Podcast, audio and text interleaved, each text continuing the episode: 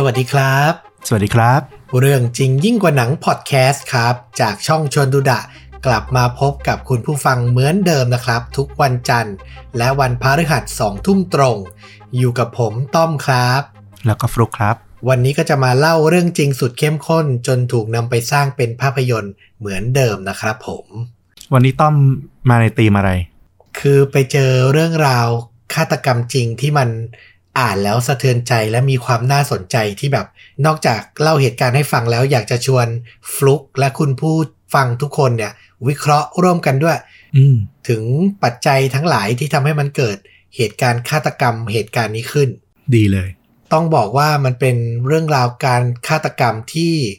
ผู้กระทำผิดเนี่ยล้วนแต่เป็นวัยรุ่น หนุ่มสาว อายุเนี่ยแก่สุดคือ 22 ปีเท่านั้นเอง อ๋อ นี่คือมีหลายคนด้วย มีหลายคนเป็นผู้ร่วมกระทำผิดด้วยอืมถึงบอกว่าเป็นเหตุการณ์ที่แบบมันมีหลาย ๆ อย่างสะสมมาและน่าสนใจมาก อยากจะมาเล่าให้ฟังอืมก็ไม่ให้เป็นการเสียเวลาเริ่มเลยแล้วกันนะ อยากจะพาคุณผู้ฟังแล้วก็ฟลุกนะครับ ย้อนไปในปี 1993 วันที่ 13 กรกฎาคมครับ ณ เมืองฮอลลีวูด รัฐฟลอริดา ประเทศสหรัฐอเมริกานะครับอืม ต้องบอกก่อนว่าอันนี้ไม่ใช่ฮอลลีวูดที่เรารู้จักกันนะอ๋อเหรอเอออันนั้นคืออยู่แคลิฟอร์เนียถูกไหมอ่าใช่ใช่เออแต่อันเนี้ยเป็นอีกเมืองหนึ่งที่ชื่อเหมือนกันแต่อยู่ที่รัฐฟลอริดานะครับอ๋อจุดเด่นของเมืองนี้เนี่ยก็คือจะเป็นเมืองริมทะเล สดใสสวยงาม วันที่ 13 กรกฎาคมเนี่ย ในย่านชนชั้นกลางที่เงียบสงบ มีเหล่าวัยรุ่นชายและหญิงรวมกัน 6 คนครับ พูดคุยกันอยู่ในร้านพิซซ่าฮัท เหมือนเป็นการพบปะกันของเหล่าวัยรุ่นทั่วไป แต่ใครจะรู้ว่าที่จริงแล้ว พวกเขาเหล่านี้กำลังวางแผนที่จะฆาตกรรมใครคนหนึ่งครับอืมเหยื่อที่ถูกเลือกมีชื่อว่าบ๊อบบี้เคนต์วัย 20 ปี เขาเป็นลูกชายของเฟร็ดและฟาร่าเคนต์อืมครอบครัวเขาเป็นชาวอิหร่านที่อพยพมาอยู่อเมริกาครับ เฟร็ดผู้พ่อเนี่ยประสบความสำเร็จในการเป็นโบรกเกอร์ในหน้าค้าหุ้นทำให้ครอบครัวเนี่ยค่อนข้างมีฐานะความเป็นอยู่ที่ดีบ๊อบบี้เป็นเด็กหนุ่มที่มีหน้าตาดีและ popular ในหมู่เพื่อนฝูง อยากจะให้นึกภาพชาวตะวันตกที่มีเชื้อสายแบบอารมณ์แขกนิดๆอะ่ะอืมหน้าตาคมเข้มอะนึกออกใช่ปะหล่อเลยนะ หล่อมากนะครับ แขกฝรั่งเนี่ยอืมถ้าไป search ว่าบ๊อบบี้เคนต์ดูใน Google เนี่ยจะรู้เลยว่าหน้าตาเขาดีมากนะครับผมเพื่อนสนิทที่สุดของบ๊อบบี้เนี่ยมีชื่อว่ามาร์ตี้พุชโชจากนามสกุลก็น่าจะพอรู้ว่าเป็นเชื้อสายอิตาเลียนเนาะอ้าวพวกเขาเนี่ยมีบ้านอยู่ใกล้กัน และรู้จักกันตั้งแต่เรียนเกรด3ตั้งแต่เด็กเลย ใช่ตั้งแต่เด็กเลย ความสนิทสนมของพวกเขาเนี่ย ต้องบอกว่ามันไม่ปกติเหมือนเพื่อนรักทั่วไปครับ เพราะมันเป็นความสัมพันธ์ที่อีกคนอยู่เหนือกว่า ยังไงเนี่ยต้องขยายความหน่อยละ จะขยายความด้วยการค่อยๆ เล่าเหตุการณ์ให้ฟัง น่าจะพอเข้าใจกัน อ่าอ่าวันหนึ่ง ตอนที่ทั้งคู่ยังเด็กเนี่ย มาร์ตี้กลับมาถึงบ้าน พร้อมรอยเลือดและรอยฟกช้ำเต็มตัว เมื่อครอบครัวของเขารู้ว่า มาร์ตี้ถูกบ๊อบบี้เนี่ยรังแกมาอืมก็พยายามจะบอกให้ลูกชายอะ อยู่ห่างๆบ๊อบบี้ไว้อืมพวกเขาพยายามจะลดเวลาที่ทั้งคู่อยู่ด้วยกันลง แต่มันก็ไม่ได้ไปถึงขั้นที่จะมีการลงโทษ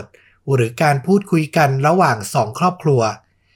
ทำให้ความรุนแรงที่บ๊อบบี้กระทำต่อมาร์ตี้เนี่ย ก็ยังคงอยู่และเป็นมา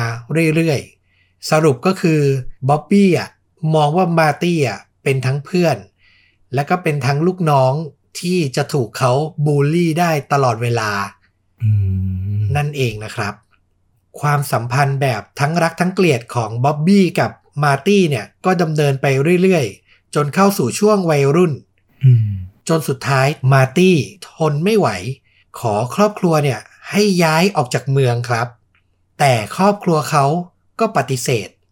น่าจะเป็นเพราะข้อจำกัดหลาย ๆ อย่างอะเนาะทั้งหน้าที่การงานทั้งการลงหลักปักฐานที่ใหม่ที่อาจจะทำได้ค่อนข้างยากนะครับ อืม แล้วการย้ายบ้านแต่ละครั้งเนี่ยมันคือค่าใช้จ่ายทั้งนั้นนะการเริ่มต้นใหม่เนาะใช่ ครอบครัวของเขาทำได้เพียงให้มาร์ตี้เนี่ย ย้ายหนีไปอยู่กับญาติที่นิวยอร์กเป็นการชั่วคราว สุดท้ายอะเขาก็ต้องกลับมายังฟลอริดาจนได้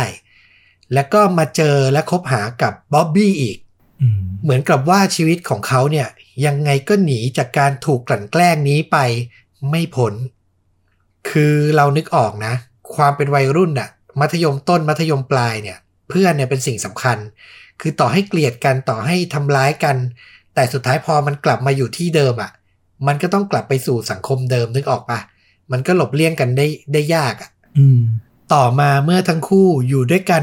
มาจนถึงเกรด11 ก็ประมาณม .5 นะ มาร์ตี้เนี่ย ก็ทำตัวมีปัญหาจนต้องออกจากโรงเรียนไป เราว่าส่วนหนึ่งที่ถูกกลั่นแกล้งมาตลอดตั้งแต่เด็กอะ่ะ น่าจะเป็นปัจจัยสำคัญเลยอืมที่ทำให้ชีวิตเขามันแบบวุ่นวาย แล้วก็ทำตัวเป็นเด็กมีปัญหานะ ใช่ แต่การที่เขา drop จากโรงเรียนไปเนี่ย มันก็ยิ่งทำให้พ่อแม่ของบ๊อบบี้อะไม่ชอบใจ และโทษว่า พฤติกรรมการใช้ความรุนแรงของลูกชายอะ ได้รับอิทธิพลมาจากมาร์ตี้นี่เองอืมตอนเนี้ยสองครอบครัวเกิดรอยร้าวขึ้น ต่างคนต่างมองว่าลูกชายของอีกฝ่ายอะเป็นคนผิดที่ทำให้ลูกตัวเองอะ เป็นอย่างนี้ ในช่วงที่บ๊อบบี้อะจบจากไฮสคูลและกำลังเข้าสู่มหาวิทยาลัยอะเขากับเคนน่ะ ก็เริ่มจริงจังกับการฟิตกล้ามทำร่างกายให้ล่ำสร้างซิกแพค ซึ่งนอกจากออกกำลังกาย พวกเขาก็ยังใช้สารสเตียรอยด์อีกด้วยนะ อืม เร่งเลย คือจริงจังมากอืมและอย่างที่ทุกคนรู้คือการใช้สารสเตียรอยด์อะ มันก็คือการ take ฮอร์โมนหนักเข้าไปอีกอ่ามันก็ยิ่งทำให้ความแข็งกระด้าง ความก้าวร้าวที่บ๊อบบี้กระทำกับมาร์ตี้อะรุนแรงยิ่งขึ้นไปอีกอืมทุกอย่างมันเป็นอย่างเงี้ย จนกระทั่งพวกเขาอายุได้ 20 ปี จุดเปลี่ยนสำคัญในชีวิตทั้งคู่ก็มาถึงครับ เมื่อหญิงสาววัย 18 ปีที่มีชื่อว่าลิซ่าคอนเนลลี่เข้ามาในชีวิตมาร์ตี้ เธอเป็นเด็กสาวขี้อายที่มีปัญหาชีวิต และก็ไม่ได้เรียนหนังสือแล้วเช่นกัน มาร์ตี้กับลิซ่าเนี่ยตกหลุมรักกันอย่างรวดเร็ว เราว่าด้วยความที่ทั้งคู่มีปัญหาแล้วก็เข้าอกเข้าใจกันนะนะ ก็เป็นปัจจัยหนึ่ง จากนั้นทั้งสองคนก็ไปไหนมาไหนตัวติดกันตลอดเวลา จนลิซ่าเนี่ยเห็นพฤติกรรมการกลั่นแกล้ง และทำร้ายร่างกายที่บ๊อบบี้อะทำกับมาร์ตี้คนรักของเธอ เธอจึงเริ่มคิดหาทางกันบ๊อบบี้ออกจากชีวิตของแฟนหนุ่มอืมเริ่มต้นเนี่ย เธอทำการแนะนำให้เขารู้จักกับเพื่อนของเธอที่มีชื่อว่าอาลีวิลลิส อาลีเป็นเด็กสาวอายุ 18 เช่นเดียวกับลิซ่า เธอเคยแต่งงานมีลูกมาแล้วหนึ่งคน ซึ่งลูกของเธอเนี่ย พ่อแม่ก็ช่วยเลี้ยงดูอยู่ ก็น่าจะพอเดาออกเนอะเด็กสาวอายุแค่ 18 ที่เคยแต่งงานแล้วก็เลิกลากับคนรักมาแล้วก็เป็นอีกหนึ่งเด็กที่น่าจะค่อนข้างมีปัญหาชีวิตพอสมควรอืมนะครับ แผนการง่ายๆของลิซ่าก็คือเอาเพื่อนสาวมากันท่าแบบอยากให้เพื่อนสาวคบหากับบ๊อบบี้อะบ๊อบบี้จะได้ค่อยๆ เฟดออกไปจากมาร์ตี้ เบี่ยงความสนใจออกไปซะอืมใช่ แต่ อาลีกับบ๊อบบี้อะออกเดทได้ไม่กี่สัปดาห์ ก็ต้องเลิกรากันไป เดาไม่ยากนะอืมที่ต้องเลิกรากันก็คือ เกิดจากการใช้อารมณ์ และการกระทำรุนแรงทางเพศของบ๊อบบี้ครับ นี่เขาเป็นหนักมากเลยนะ หนักมาก รวมถึงมีการขู่จะทำร้ายอาลีและลูกของเธออีกด้วย อันนี้คือตัวอาลีอะมาเล่าให้สื่อมวลชนฟังทีหลังอืมเหตุการณ์ก็ดำเนินไป จนความสัมพันธ์ระหว่างลิซ่ากับมาร์ตี้เนี่ยยิ่งต้องจริงจังขึ้นไปอีก เมื่อลิซ่าพบว่า เธอตั้งครรภ์ครับอ๋อหนักนะ วัยรุ่นนะ โทษทีนะ ตอนนี้อายุเท่าไหร่กันนะลิซ่าอายุ 18 เหตุการณ์ไม่ได้นานคบหากันไม่ได้นานอืมไปกว่าจุดเริ่มต้นเท่าไหร่ จุดสำคัญในเหตุการณ์นี้คือลิซ่าอ้างว่าเธอถูกบ๊อบบี้ล่วงละเมิดทางเพศด้วย โอ้โห และทำให้ตัวเธอไม่มั่นใจว่าลูกในท้องอะ เป็นลูกบ๊อบบี้ หรือเป็นลูกมาร์ตี้กันแน่อืมอันนี้มาร์ตี้รู้ไหม คือในรายละเอียดข่าวอะ มันไม่ได้มีการบอกไว้ว่าเธออะเล่าให้มาร์ตี้ฟังหรือเปล่าอืมแล้วก็บางแหล่งก็ไม่ได้ยืนยันเรื่องนี้ เรื่องที่เธออ้างว่าถูกบ๊อบบี้อะล่วงละเมิดทางเพศ คือเราไปอ่านมาจากหลาย ๆ เว็บอะ ก็มีบางเว็บที่เล่า แต่บางเว็บก็ไม่ได้พูดถึงอืมก็เลยอันนี้คือขอยังไม่ confirm แต่ที่เอามาเล่าเพราะว่ารู้สึกว่าถ้ามันจริงอะมันเป็นแรงกระตุ้นสำคัญที่ทำให้เกิดเหตุการณ์น่าเศร้าขึ้นอืมนะครับ ตอนเนี้ยประเด็นหลักคือลิซ่าไม่มั่นใจว่าลูกในท้องอะเป็นลูกของใคร แน่นอนว่าเธออะรักมาร์ตี้มาก ๆ และรู้ว่ายังไงแฟนหนุ่มของเธออะ ก็ไม่มีวันหลุดพ้นจากการเป็นเบี้ยล่างของบ๊อบบี้ไปได้อืมสุดท้ายเธอจึงตัดสินใจเริ่มวางแผนการที่จะทำให้บ๊อบบี้เคนต์หายจากโลกนี้ไปตลอดกาลครับ เรากลับมาณวันที่ 13 กรกฎาคมปี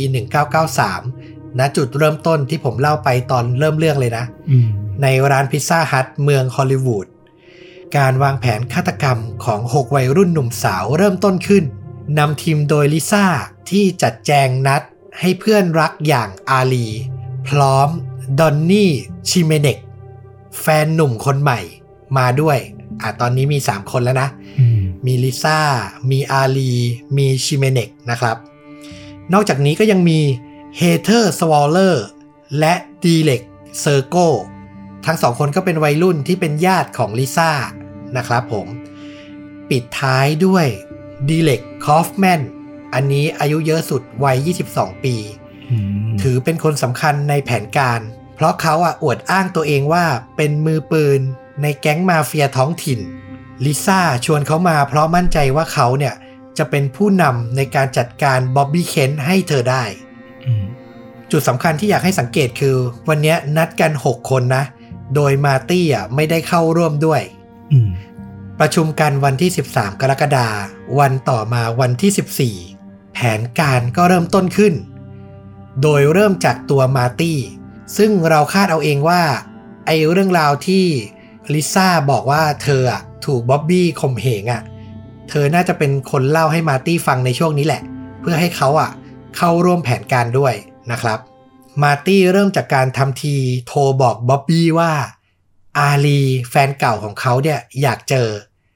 และขอให้ออกไปพบ ณบริเวณริมแม่น้ำที่ห่างออกไปจากตัวเมืองทางตะวันตก โดยมาร์ตี้ก็อ้างว่าที่ต้องไปตรงนั้นน่ะเพราะว่าเขากับเหล่าเพื่อนๆเนี่ยจะทำการแอบแข่งรถกันบ๊อบบี้ก็ไม่ได้สงสัยอะไรครับ ตอบตกลงที่จะไปในทันที ทั้งหมดขับรถไปรับบ๊อบบี้ที่บ้านในเวลาประมาณห้าทุ่มครึ่ง เมื่อไปถึง จุดที่เตรียมไว้ อาลีก็แกล้งทำเป็นอยากอยู่กับบ๊อบบี้ ในที่ที่เงียบและสงบไม่มีใครยุ่งอืมทั้งคู่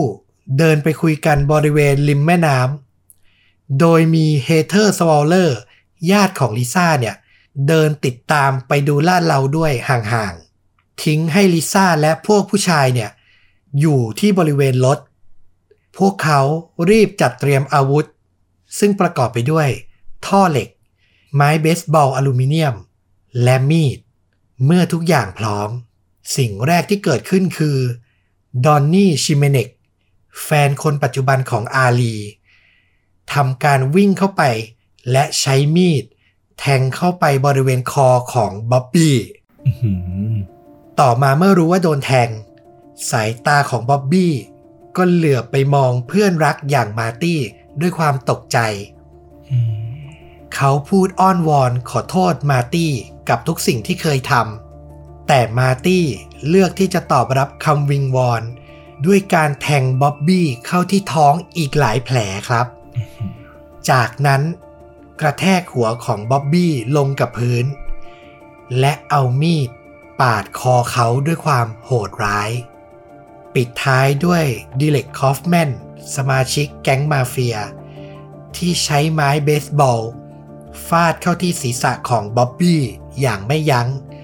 เพื่อให้แน่ใจว่าเขาเสียชีวิตแล้วจริง ๆ โหดร้ายมากนะ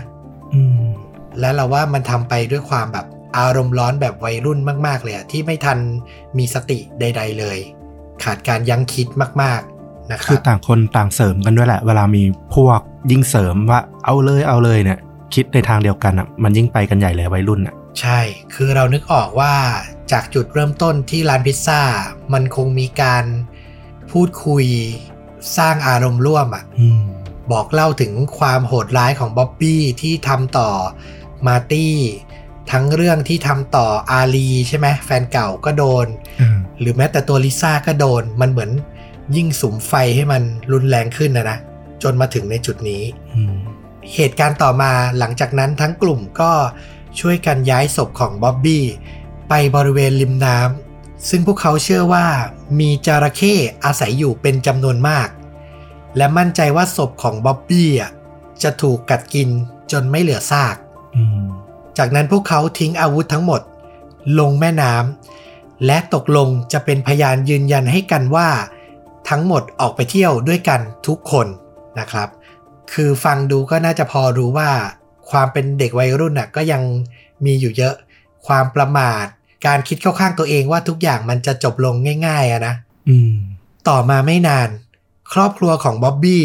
ก็เข้าแจ้งความกับตำรวจหลังพบว่าลูกชายหายตัวไป คนแรกที่ถูกตำรวจสอบปากคำก็คือเพื่อนสนิทอย่างมาร์ตี้ แน่นอนว่าเขาทำการปฏิเสธไม่รู้ว่าบ๊อบบี้อยู่ที่ไหน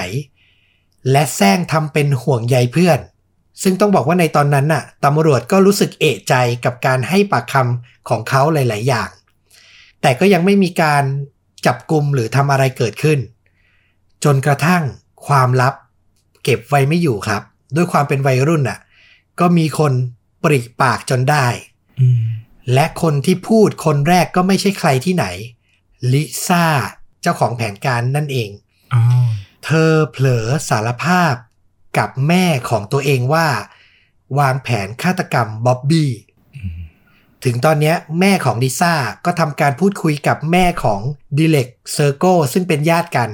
พวกเขาต่างพาลูกเข้าไปให้ปากคำกับตำรวจ และสุดท้ายก็เป็นเซอร์โกที่หวาดกลัว และรีบยอมรับสารภาพ พร้อมพาตำรวจอะไปดูศพของบ๊อบบี้ด้วยตัวเอง จากนั้นเรื่องทุกอย่างก็เกิดโกลาหล วัยรุ่นทั้ง 7 คนน่ะ ต่างให้การโทษกันไปมา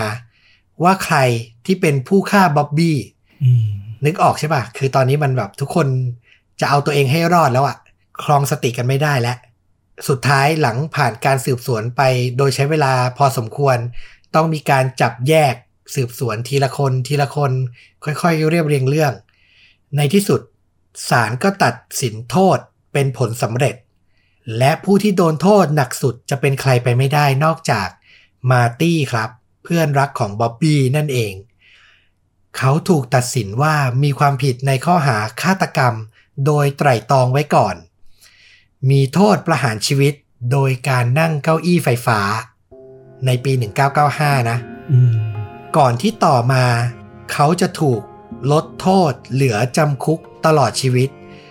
โดยไม่มีสิทธิ์ขออุทธรณ์ลดโทษใด ๆ นานถึง 25 ปี ส่วนดิเรกคอฟแมนหนุ่มแก๊งมาเฟียวัย 22 ก็ถูกตัดสินว่ามีความผิดในข้อหาเดียวกัน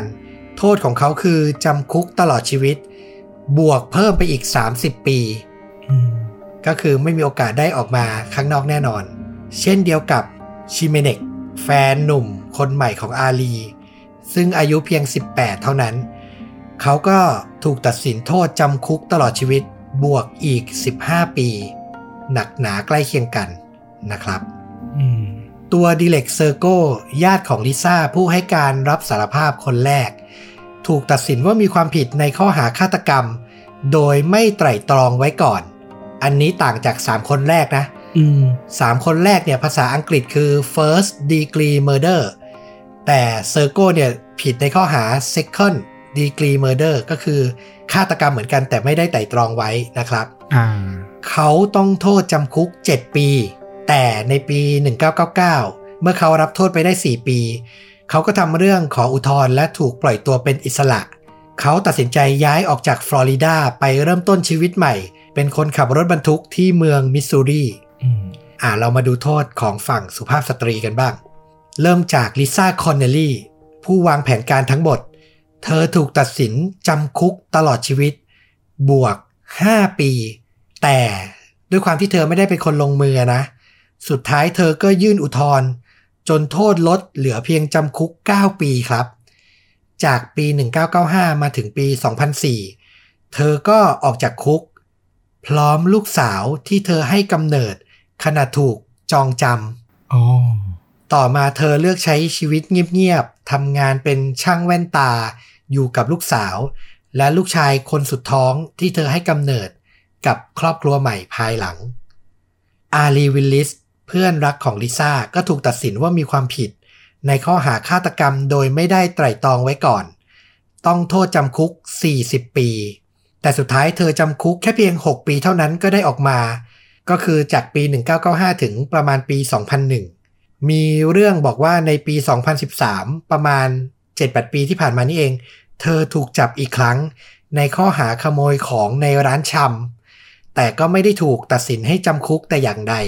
อ๋อแต่ก็น่าจะบอกถึงชีวิตที่อาจจะค่อนข้างมีปัญหามาจนถึงปัจจุบันนะนะอืมตัวเฮเธอร์สวอลเลอร์ซึ่งเป็นญาติผู้หญิงอีกคนของลิซ่านะครับ ก็ถูกตัดสินว่ามีความผิด ในข้อหาฆาตกรรมโดยไม่ได้ไตร่ตรองไว้ก่อนเช่นกัน แต่เธอได้รับโทษน้อยสุดเพียง 7 ปี จากการให้การที่เป็นประโยชน์ เธอบอกว่าเธออะพยายามขัดขืน และไม่ได้ทำตามคำสั่งที่คนอื่นบอกให้ทำนอกจากเนี้ยเธอยังเป็นคนมอบหลักฐานอาวุธที่ใช้ในการลงมืออะให้ตำรวจอีกด้วย เธอจึงติดคุกแค่เพียงเกือบเกือบๆ3ปี และถูกปล่อยตัวออกมาเป็นคนแรกในปี 1998อืมแล้วก็ไปเริ่มชีวิตใหม่กับพ่อแม่ ที่รัฐจอร์เจียนะครับ มีเกร็ดสั้นๆอีกนิดนึง ก็คือไปเจอข่าวมาว่าในปี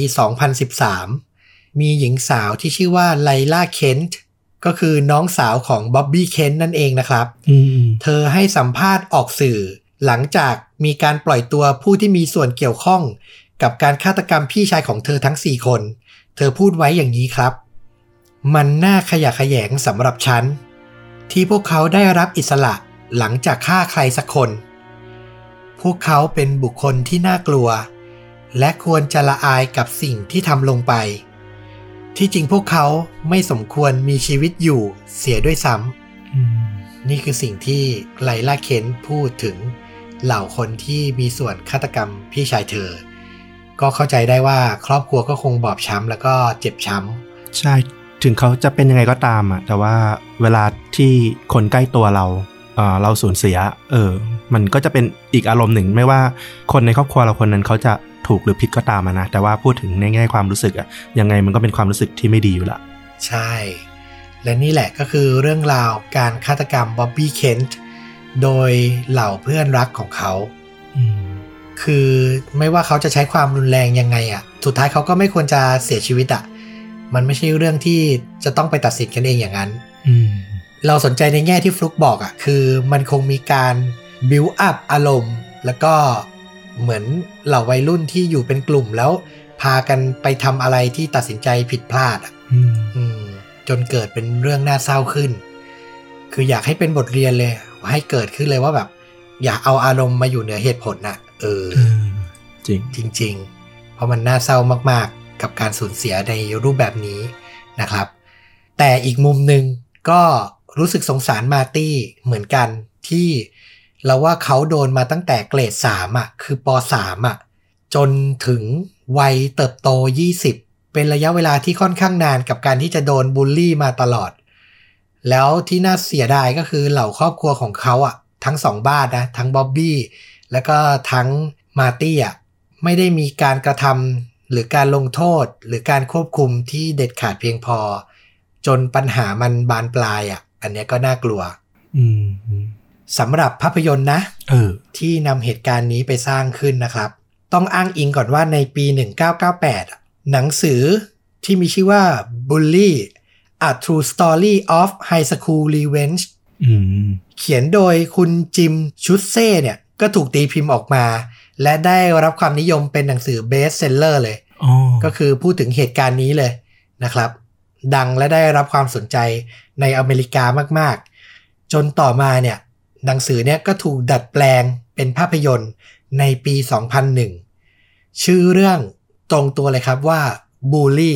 อืมกำกับโดยผู้กำกับที่มีชื่อว่าคุณแลร์รี่คลาร์กนำแสดงโดยแบรดเรนโฟรรับบทเป็นมาร์ตี้ และอีกคนหนึ่งที่คนน่าจะอ๋อมากกว่าก็คือนิกสตาลรับบทเป็นบ๊อบบี้เคนอืม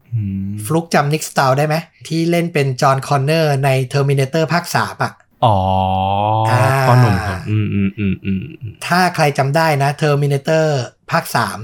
เขารับบทเป็นจอห์นคอนเนอร์นะอืมหน้าตาเขาจะออก bad bad หน่อย คือโดยส่วนตัวเราไปดู trailer มาแล้ว เรารู้สึกว่า casting อะเขาไม่ค่อยตรงตัวกับเจ้าตัวจริงที่เป็นเจ้าของเรื่องหรอกอ่าคือบ๊อบบี้กับ มาร์ตี้ต้องบอกว่าช่วงที่เกิดเรื่องอย่างที่บอกเขาเล่นกล้ามอะอืมเขาพยายามจะสร้างหุ่นให้กำยำก็จะแบบเป็นเด็กวัยรุ่นหุ่นล่ำทั้งคู่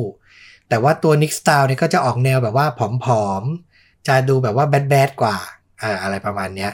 แต่ว่าถามว่าฝีมือการแสดงเขาโอเคไหมเขาโอเคมากอืมแล้วก็หนังเนี่ยเท่าที่ดูเทรลเลอร์ก็รู้เลยว่ามันพยายามจะเสนอให้ชูชาดเป็นหนังวัยรุ่นมีปัญหานั่นแหละอ๋อ แต่สุดท้ายมันก็คือจบลงด้วยเหตุการณ์ฆาตกรรม เราก็แอบไปส่องซีนที่ทำการฆาตกรรมมาแล้วอืมก็อืมอืมค่อนข้างกระเทือนจิตใจพอสมควรเลย ก็คือมีการพูดคุย มีการทำร้ายกัน มีการ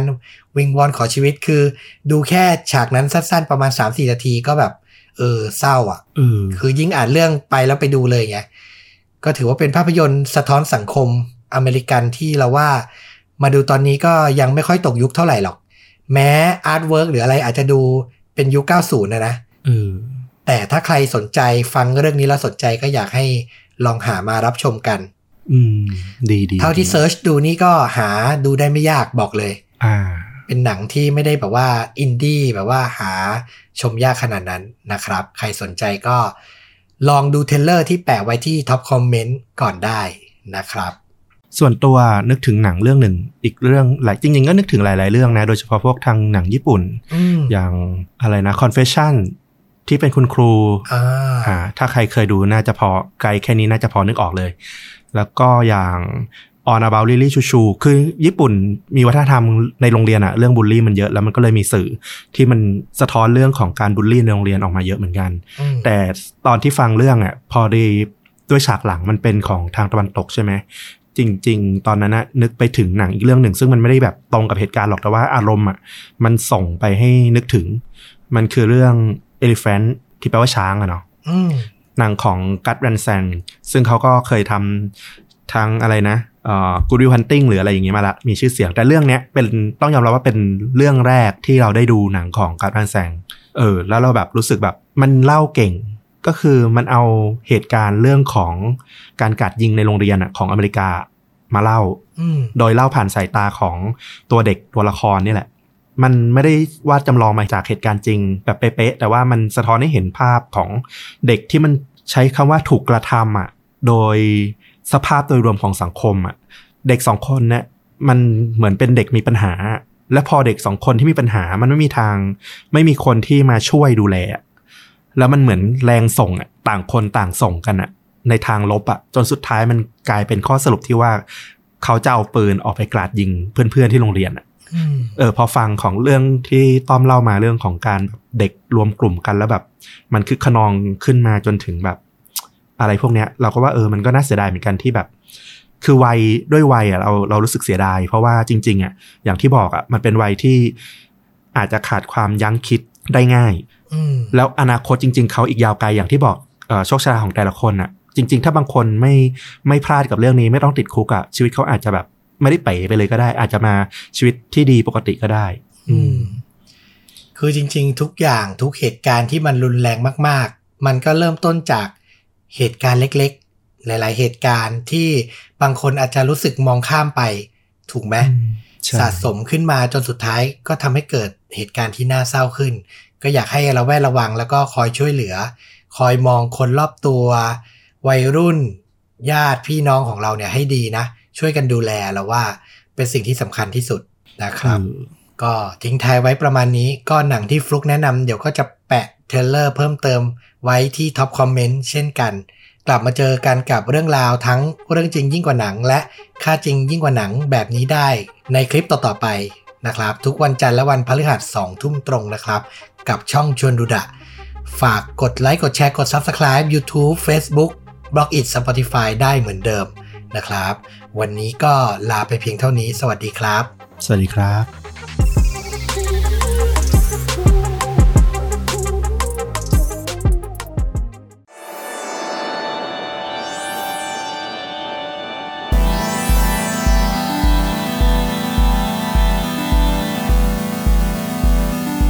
สวัสดีครับ สวัสดีครับฆาตจริงยิ่งกว่าหนังกลับมาอีกหนึ่ง episode นะครับ ชวนดูดะยังอยู่กับคุณกับผมต้อมครับ แล้วก็ฟลุกครับ วันนี้เป็นคิวของฟลุกบ้างนะครับ ที่จะมาเล่าเรื่องราวเหตุการณ์ฆาตกรรม พร้อมแนะนำหนังดีๆ ที่พอฟังเรื่องนี้แล้วเรานึกถึง วันนี้เขตเกิดที่ไหนครับฟลุกอันนี้เกิดขึ้นที่ออสเตรเลียออสเตรเลียอ่าเหมือนจะเป็นครั้งแรกของเราเลยนะ ที่เล่าเกี่ยวกับประเทศนี้ เชิญเลยครับ วันนี้ก็จะมาเล่าเรื่องราวนะ ของฆาตกรต่อเนื่อง ที่ได้ชื่อว่าเป็นหญิงที่เลวร้ายที่สุดในออสเตรเลีย โอ้โห ความน่ากลัวของเรื่องที่เล่าเนี่ย ไม่ได้เกี่ยวข้องกับจำนวนของเหยื่อที่มากมายอะไรเลย หากแต่ความน่ากลัวเนี่ย มันเป็นเพราะว่าเหยื่อทั้งหมดเนี่ย เป็นเพียงทารกที่อายุเพียงไม่กี่วัน ถึงมากสุดแค่ขวบครึ่งเท่านั้นเอง โอ้โห หนักเลยอะ ความน่าสนใจของคดีนี้เนี่ยมันมีหนึ่งอย่างที่อยากให้ทุกคนอะติดตามแล้วคิดไปพร้อมกัน เพราะว่าจบจนถึงปัจจุบันเนี่ยก็ยังมีคนเชื่อในความบริสุทธิ์ของฆาตกรคนนี้อ่าคือมีมีคนคิดว่าเธอไม่ได้ทำอยู่อะใช่ อืมโดยในกลุ่มเนี้ยมีสองคนที่เป็นเจ้าของรางวัลโนเบลด้วยซ้ำน่าสนใจมาก โอเค สิ่งที่อยากจะให้ลองฟังและติดตามเรื่องราวเนี้ยก็คือลองนึกภาพตัวเอง เป็น ชายคนหนึ่ง ชื่อว่าเครกฟอร์บิกเขาตกหลุมรักกับสาวสวยน่ารักที่ชื่อแคทเธอรีนมาร์โบโรหรือเคที่อืมและก็ตกลงปรงใจแต่งงานกันในที่สุด เครกเนี่ยทราบดีอยู่แล้วว่าเคที่เนี่ยเป็นเพียงบุตรบุญธรรมของบ้านมาร์โบโร เธอเกิดในปี 1967 และถูกอุปการะเลี้ยงดูในวัยเพียง3ขวบเท่านั้น เคที่เป็นเด็กที่น่ารักมีผมสีบลอนด์ตามธรรมชาติ แล้วก็ครอบครัวมาร์โบโรเนี่ยก็ค่อนข้างรักเธอมากด้วย เดิมทีเนี่ยครอบครัวมาร์โบโรเนี่ยอยากรับเลี้ยงเด็กจากโบสถ์แต่ว่าทำไม่ได้ โชคดีที่ตอนนั้นเนี่ยเคที่อะอยู่ในบ้านอุปการะของสถานเลี้ยงดูเด็กกำพร้าของรัฐอืมครอบครัวมาร์โบโรก็เลยรับเคที่มาเลี้ยง ซึ่งบ้านของมาร์โบโรเนี่ยก็ถือว่าค่อนข้างมีฐานะที่ดีทีเดียว เพราะว่าเขาสามารถพาเคที่แล้วก็ลูกๆที่เขาเอ่อดูแลอยู่เนี่ย ไปเที่ยวทั้งมาเลเซียแคนาดาแล้วก็อเมริกาได้ หมายความว่าเขา มีลูกอยู่แล้วด้วยเหรอ ใช่ แล้วก็รับเลี้ยงเด็กเพิ่มด้วยเหรอ ใช่ เหมือนเขาชอบเด็กอะอืมอืมอืมแต่เมื่อเข้าถึงช่วงวัยรุ่นเนี่ย เคที่ก็เริ่มมีปัญหา เธอเริ่มอยากรู้ประวัติความเป็นมารากเหง้าของเธอเองว่า พ่อแม่ที่แท้จริงของเธอเป็นใคร และทำไม เธอถึงต้องมากลายเป็นเด็กกำพร้า ให้ครอบครัวอื่นดูแล ซึ่งครอบครัวมาโบโลเนี่ยก็น่าจะรู้รายละเอียดของตัวเคที่อยู่แล้ว แล้วก็พยายามหลีกเลี่ยงไม่เล่าอืม ทำให้เคที่เนี่ยรู้สึกยิ่งอยากรู้เข้าไปใหญ่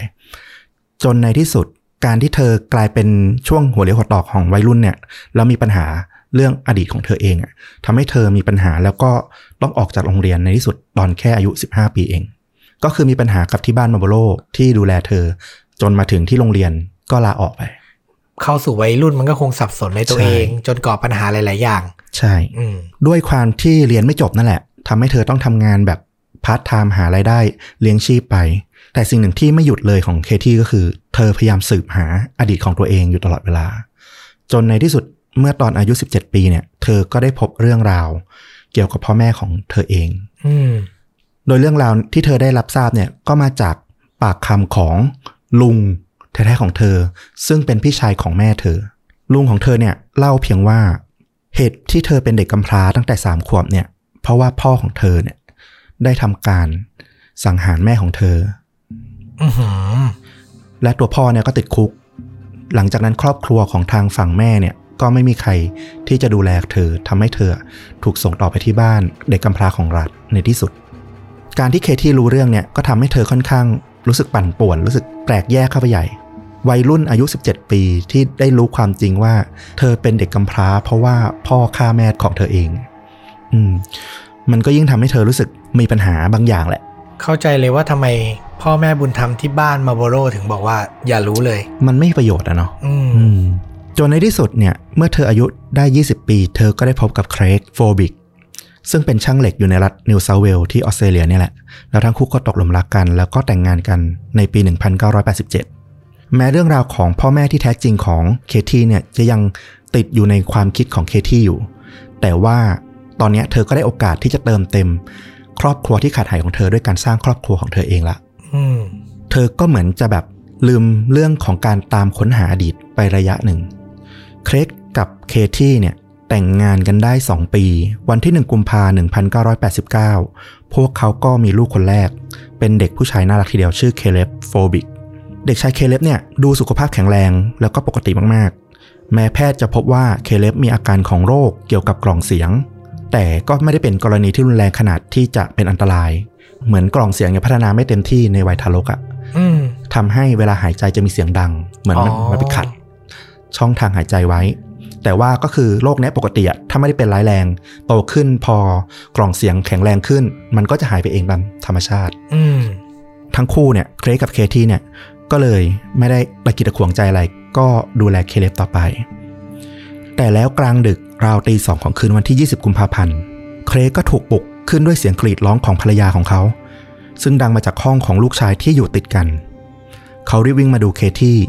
แล้วก็เห็นเคที่ยืนตกใจตัวสั่นอยู่หน้าเปลของเคเลบอืมเคที่ได้แต่พูดซ้ำๆไปมาว่า เขาเป็นอะไรทำไมเขาดูผิดปกติ ปรากฏว่าเคเลบเนี่ยได้จากไปทั้งที่เป็นทารกวัยเพียงแค่ 19 วันเท่านั้นเองอ้าวโดยแพทย์สันนิษฐานว่าเคเลบเนี่ยมีภาวะ SIDS หรือก็คือการตายเฉียบพลันในทารก ถ้าพูดแบบภาษาไทยก็คือโรคไหลตายของทารก อืม สาเหตุมันคืออะไรไม่แน่ชัด คืออาการนี้เนี่ยในปี 1,000 1990 ประมาณนี้เนี่ย อย่างที่เคยเล่าให้ฟังเหมือนมีตอนหนึ่งที่เราพูดถึงเรื่องโรคไหลตายที่เป็นที่มาของเฟรดดี้ครูเกอร์เฟรดดี้ครูเกอร์ใช่อืมว่าในยุคในยุคเก่าเนี่ยมันไม่ได้มีสาเหตุที่แบบชี้ชัดว่าการไหลตายมันเกิดจากอะไร แต่ว่าการไหลตายในวัยทารกเนี่ยก็เหมือนกับว่า มันเป็นกลุ่มอาการที่พบมากเป็นสาเหตุของเด็กทารกที่เสียชีวิต โดยอาการเนี้ยจะพบในทารกที่อายุไม่เกิน 1 ปี แล้วก็พบบ่อยในอายุประมาณ 2-4 เดือน สาเหตุที่ทางการแพทย์คิดว่าเกี่ยวข้องเนี่ยเอ่อมันมาจากการกีดขวางการหายใจของทารกขณะนอนหลับ เช่นว่าจัดท่าทารกนอนคว่ำหรืออะไรอย่างเงี้ย มีตุ๊กตา มีผ้าห่มอะไรที่วางอยู่ใกล้แล้วไปอุด ช่องทางการหายใจของทารกก็ทำให้ทารกไหลตาย อืม อันนี้คือข้อสันนิษฐาน ข้อสันนิษฐานเฉยใช่ๆส่วนใครอยากฟังเรื่องที่พูดถึงเมื่อกี้ลองไป search เรื่องจริงยิ่งกว่าหนังพอดแคสต์ชื่อตอนว่า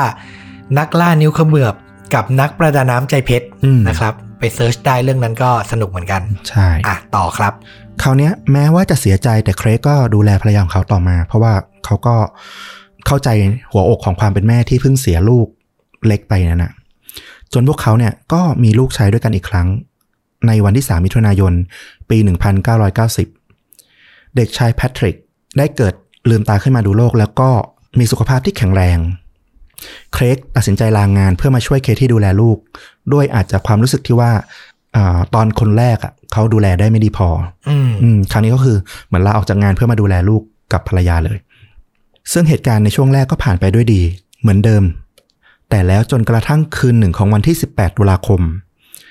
มันก็เหมือนฝันร้ายที่แบบเดจาวูเลย เพราะว่าเครกอะก็ตกใจตื่นอีกครั้ง ด้วยเสียงภรรยาเหมือนเดิมอีกแล้วอืม เขารีบวิ่งไปดู แล้วก็เหมือนภาพหนังฉายซ้ำเลย เคที่ยืนตัวสันเทาอยู่เหนือเปลของลูกชาย เครกรีบวิ่งไปดูแพทริก แล้วก็พบว่าทารกน้อยเนี่ยไม่หายใจแล้ว เขารีบทำการผายปอดช่วยชีวิต แล้วก็เรียกรถพยาบาล แต่ปรากฏว่าแพทริกเนี่ยก็ได้จากไปก่อนแล้วด้วยวัยเพียง4เดือนเท่านั้นเองในตอนนั้น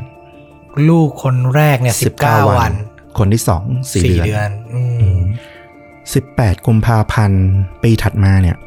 เคลก็ได้รับโทรศัพท์จากเคที่ซึ่งเสียงของเธอเนี่ยอาการไม่สู้ดีนัก คือตอนนั้นเนี่ยผลของการชนะสูตรแพทริกก็ได้ออกมา เคที่ก็โทรมาบอกอกับเคลกว่าเนี่ยมันเกิดเรื่องเดิมขึ้นซ้ำอีกแล้ว คือเธอรู้สึกไม่ดีที่แบบลูกของเธอสองคนเสียไปด้วยอาการเดียวกัน โดยแพทย์ชนสูตรพลิกศพเนี่ยก็ได้ลงความเห็นว่าลูกชายของทั้งคู่เนี่ยแพทริกหยุดหายใจจากโรคลมชักที่เกิดจากความผิดปกติในสมอง อืม รอบนี้เนี่ยเครกตัดสินใจพาเคที่ย้ายบ้านเลย ไปอยู่เมืองทางตะวันตกเฉียงเหนือของรัฐ เพื่อหนีความรู้สึกแย่ๆ บรรยากาศเดิมๆอะที่มันไม่ดีจากการสูญเสียสองครั้งที่ผ่านมาอืมในปี 1992 ทั้งคู่ก็ได้ต้อนรับสมาชิกตัวน้อยอีกครั้งหนึ่ง รอบนี้เนี่ยเป็นลูกสาว ชื่อซาร่าซาร่าเกิดเมื่อวันที่ 14 ตุลาคม ปี 1992 ด้วยสภาพแวดล้อมใหม่เนี่ย ทั้งเครกทั้งเคที่ก็เริ่มรู้สึกว่า เนี่ย น่าจะเริ่มต้นชีวิตใหม่ได้อีกครั้งอืมแต่ถ้าว่าความยินดีเนี่ยมันก็อยู่ได้เพียงแค่ไม่ถึงปีหนึ่งในวันที่ 29 สิงหาคมปี 1993 ซาร่าตอนนั้นอายุ 10 เดือน มีอาการเป็นหวัด แล้วก็มีปัญหาในการนอนหลับหลับไม่ได้อะอืมอืมคืนนั้นทุกอย่างแทบเกิดขึ้นซ้ำเดิมเลย เครกตื่นด้วยเสียงกรีดร้องของภรรยา ซึ่งครั้งนี้ยืนนิ่งอยู่หน้าประตูห้อง แล้วก็ซาร่าน้อยที่นอนอยู่ในเปลเนี่ย ก็ไม่ไหวติง เธอเสียชีวิตจากอาการไหลตายในเด็กทารกเช่นเดียวกับเคเลบโอ้ยปวดใจอะอืมครอบครัวครอบครัวหนึ่งเจอเหตุการณ์อย่างเงี้ย ครั้งเดียวก็เกินพอแล้วนะใช่ นี่มันคือสามครั้งติดติดๆกันน่ะอืมโอ้โห เหมือนเดิมเครกก็คิดว่า มันจะอยู่ที่เดิมเนี่ย มันก็มีแต่ความเสียใจแล้วก็ความทรงจำที่ไม่ดีอะเครกก็ตัดสินใจย้ายบ้านอีกรอบหนึ่งพาเคที่ไปทางเหนือ หลังจากพิธีศพของซาร่า ทั้งคู่ใช้เวลาทำใจอยู่หลายปีเหมือนกันรอบนี้ แต่แล้วในที่สุดคู่สามีภรรยาโฟบิก ก็พร้อมเริ่มต้นใหม่ วันที่ 7 สิงหาคมปี 1997 พวกเขาก็ได้ต้อนรับลอร่าลูกสาวของพวกเขา ซึ่งรอบนี้เนี่ยมีสุขภาพแข็งแรง แล้วก็เป็นครั้งที่เคที่กับเค้กเนี่ยระมัดระวังอย่างที่สุด ห่างจากคนที่สามหลายปีเหมือนกันเนอะใช่เราคือจำได้ว่าปี 1992 เนอะคนที่สามคนที่สามใช่หนึ่งเก้าเก้าสองอันนี้นี่อืม1997 ก็ประมาณ 5 ปี ใช่อืมโอเค คือรอบเนี้ยทั้งคู่เนี่ยระมัดระวังเรื่องของการนอนหลับของเด็กทารกลอร่ามาก ก็คือป้องกันทุกอย่างเพื่อไม่ให้เกิดอาการไหลตายอย่างที่บอกอะ่ะเช่นว่ามีผ้าขนหนูหรือว่ามีตุ๊กตาอะไรเงี้ยก็คือหลีกเลี่ยงออกหมด อืมพ วกเขาตั้งใจในการที่จะดูแลลอร่าให้เติบโตมาปลอดภัยแข็งแรง จากวันผ่านไปเป็นสัปดาห์ ผ่านเป็นเป็นเดือน ลอร่าก็ปลอดภัยแข็งแรง ทั้งคู่ก็เริ่มมั่นใจว่าเออรอบนี้เนี่ยแหละ ที่จะได้เลี้ยงลูกจนเติบใหญ่ อย่านะ ไม่เอาแล้วนะ จนพ้นหนึ่งปี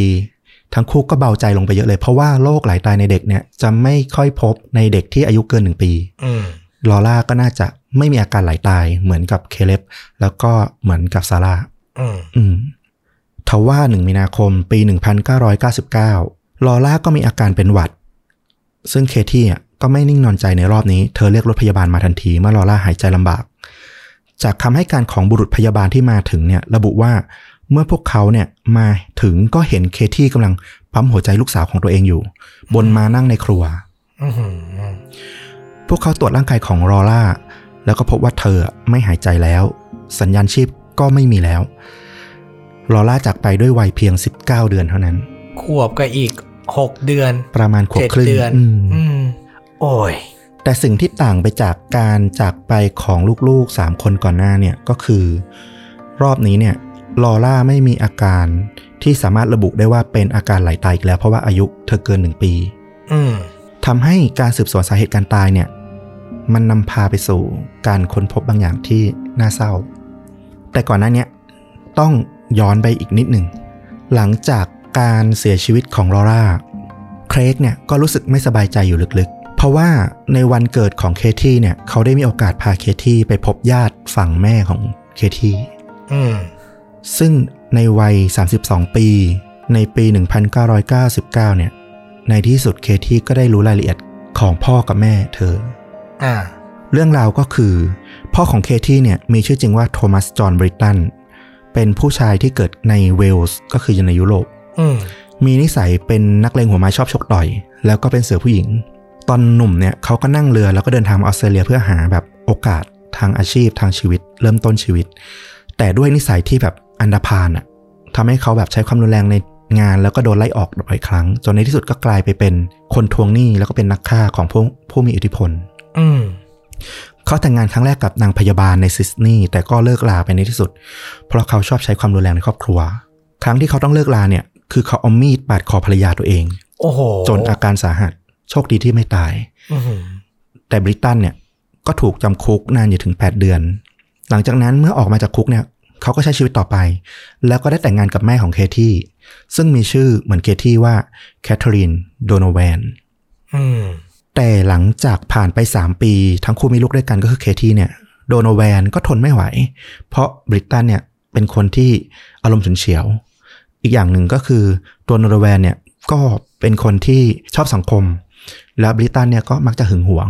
อืมในที่สุดโดโนแวนก็ทิ้งบริตันกับลูกแล้วก็จากไป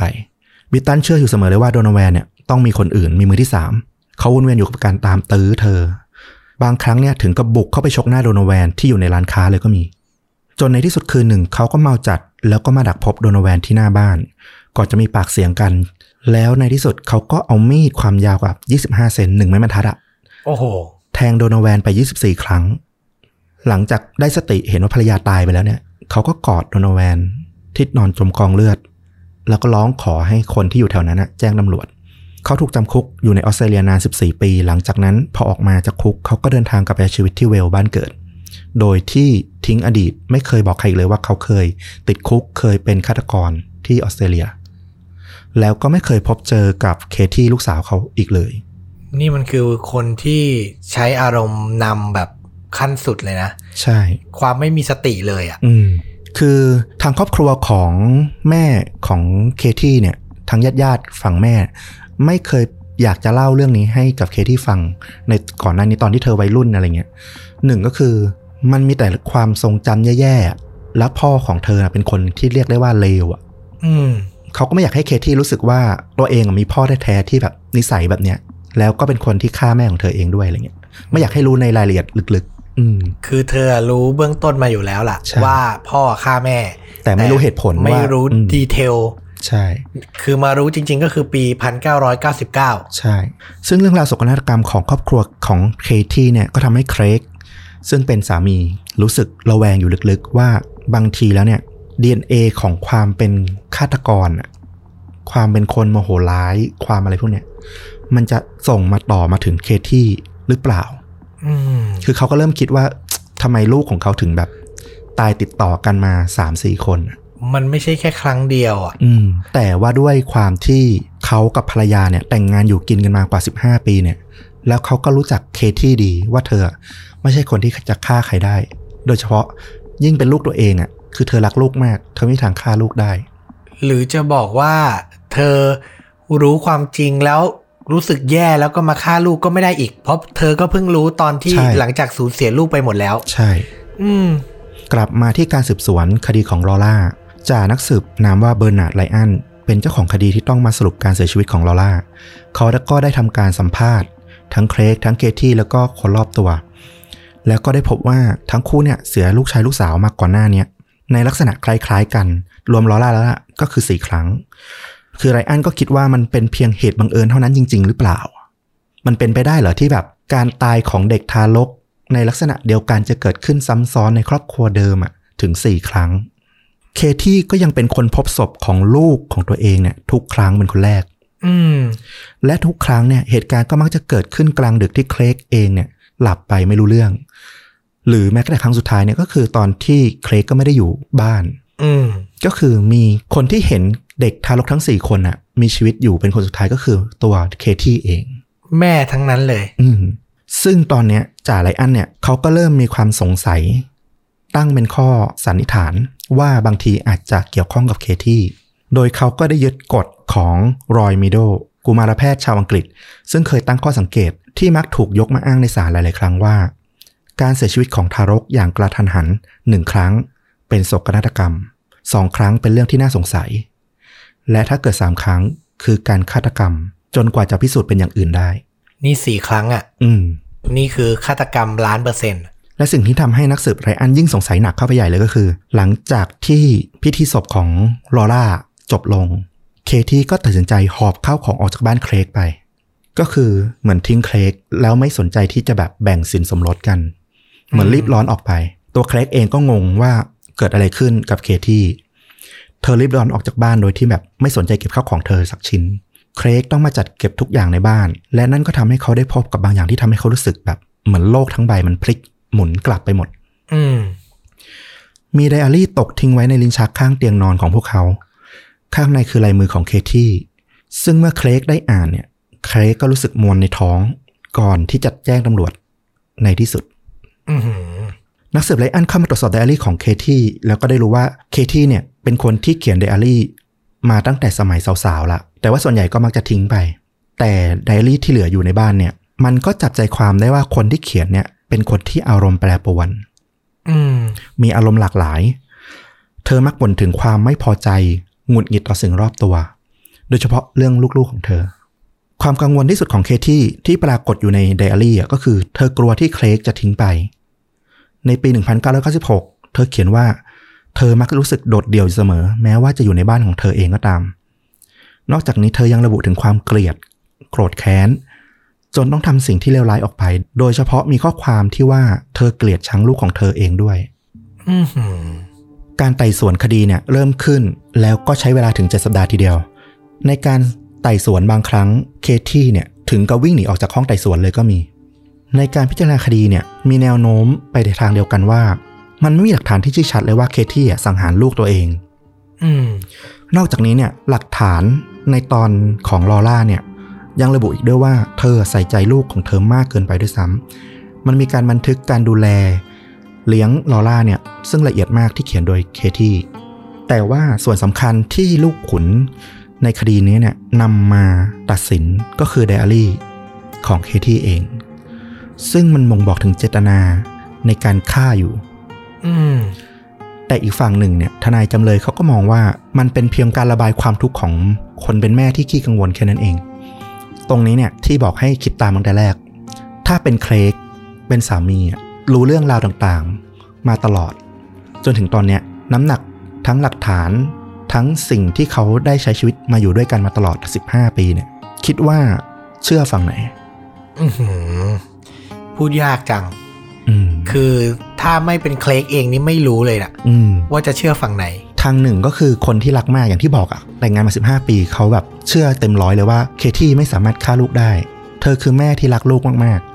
แต่อีกทางหนึ่งมันก็คือการเกิดเหตุการณ์ซ้ำซ้อนถึง 4 ครั้งติดๆอืมซึ่งต่อให้มันเป็นเหตุบังเอิญมันก็ไม่น่าจะซ้ำกันได้เยอะขนาดนั้น แถมยังมีไดอารี่ที่เธอพูดถึงความเกลียดชังต่อลูกตัวเองอีกอืมอืม